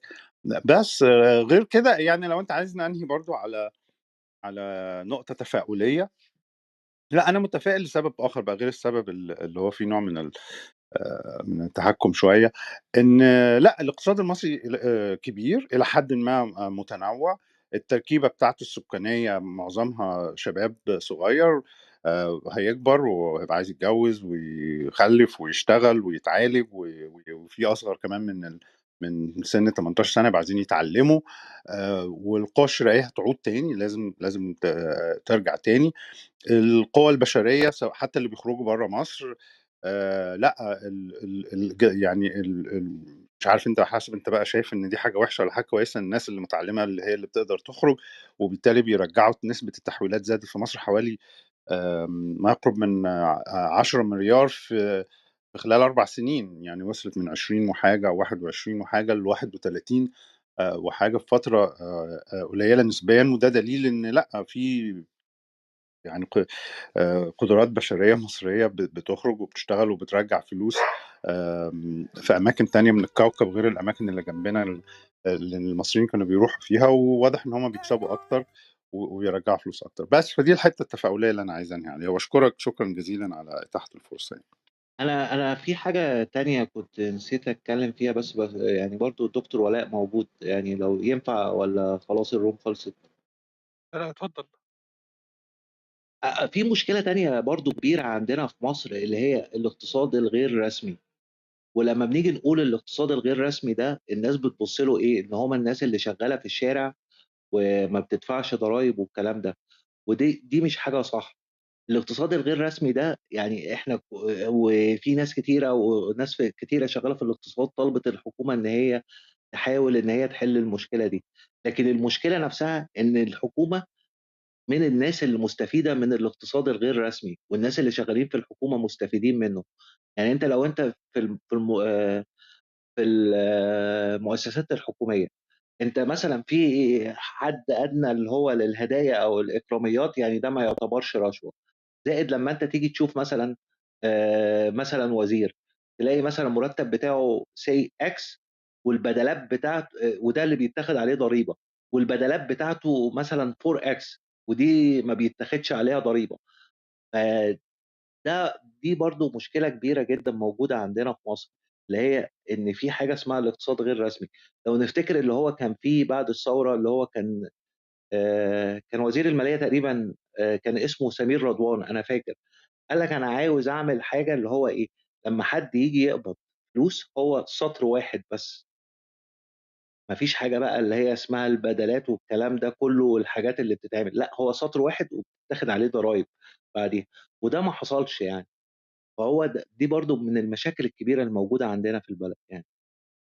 أنا أنا موافق طبعًا على الكلام اللي قُلته وده جزئين، هو في جزء تقني إن الحلول زي ما كان سمير رضوان، بس هو المشكلة ليها علاقة بالتشابك ال ال السُلطة التنفيذية الوزراء اللي أنت بتتكلم عليهم تحديدًا والأجهزة اللي تحتهم، وفي تعارض مصالح كبير جدًا، ضخم جدًا تعارض يعني مصالح حاجة آه. يعني أنت وزيرة التخطيط مثلًا هي بترقص المجلس الأعلى للأجور، طب إزاي؟ المفروض إن أنت المجلس ده يبقى مستقل، إزاي الوزيرة هي اللي بترأسه، لكن هي بترأسه كلنا فاهمين علشان هي بتاخد بدل والمرتب بتاعها قليل، فالبدل نتيجة رئاسة المجلس فبيزود لها المرتب تبقى مبسوطة، آآ وفي خُد على كده كتير يعني وزيرة التضامن بترقص مجلس إدارة بنك نصر الاجتماعي، وطبعًا عشان عارفين طب هي رئيسة بنك نصر الاجتماعي بتاخد بدل على الكلام ده وخلافه، وده في تعارض مش بس يعني في تعارض مصالح، لأ في أنت بتجيب لنفسك لو مصيبة حصلت في المجلس الأعلى للأجور ولا مصيبة حصلت في بنك نصر الاجتماعي، أنت كوزير بتلبسها، يعني ده أنت ليه تعمل في نفسك كده؟ ما تدّي للناس مرتبات كويسة وإحنا راضيين زي ما الدكتور سمير رضوان كان بيقول. وفي حلول تقنية تانية بمناسبة بقى بنك النصر، إن أنت تدّي للمؤسسات التانية اللي هي بتوسّع الشمول المالي رخص بنكية، يعني البريد لازم ياخد رخصة رخصة بنكية، بنك نصر الاجتماعي لازم ياخد رخصة بنكية، وهُم نفسهم اتكلموا على إن هُم هيدّوا بنك نصر الاجتماعي رخصة بنكية، وعمالين يأجلوها سنة ورا سنة.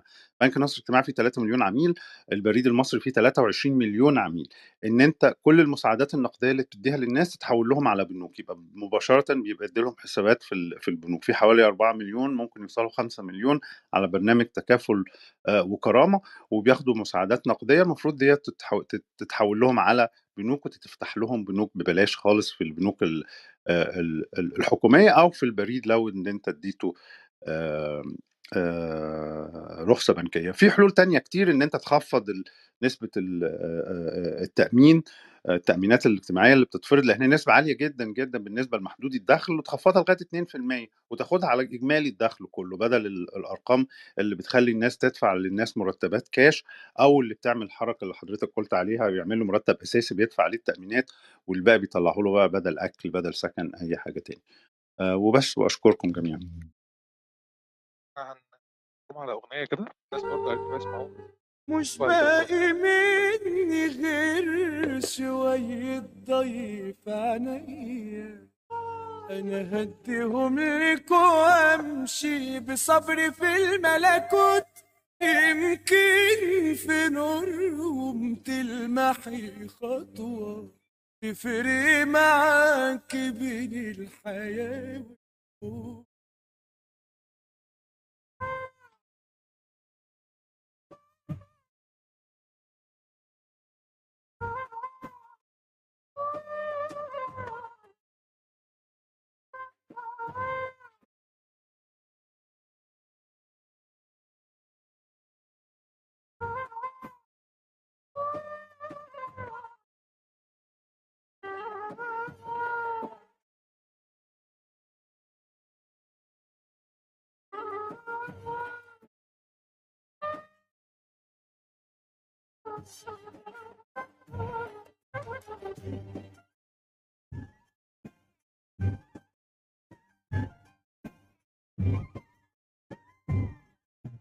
مش باقي مني غير في إرادتي حسبي عليهم وانتي بتخطي.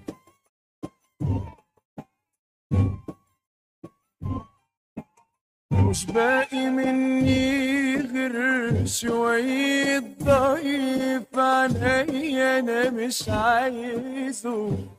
لو كنت يوم هلمحك وانت بتوطي المعركة ما فيهاش ولا طيارات ولا جيش.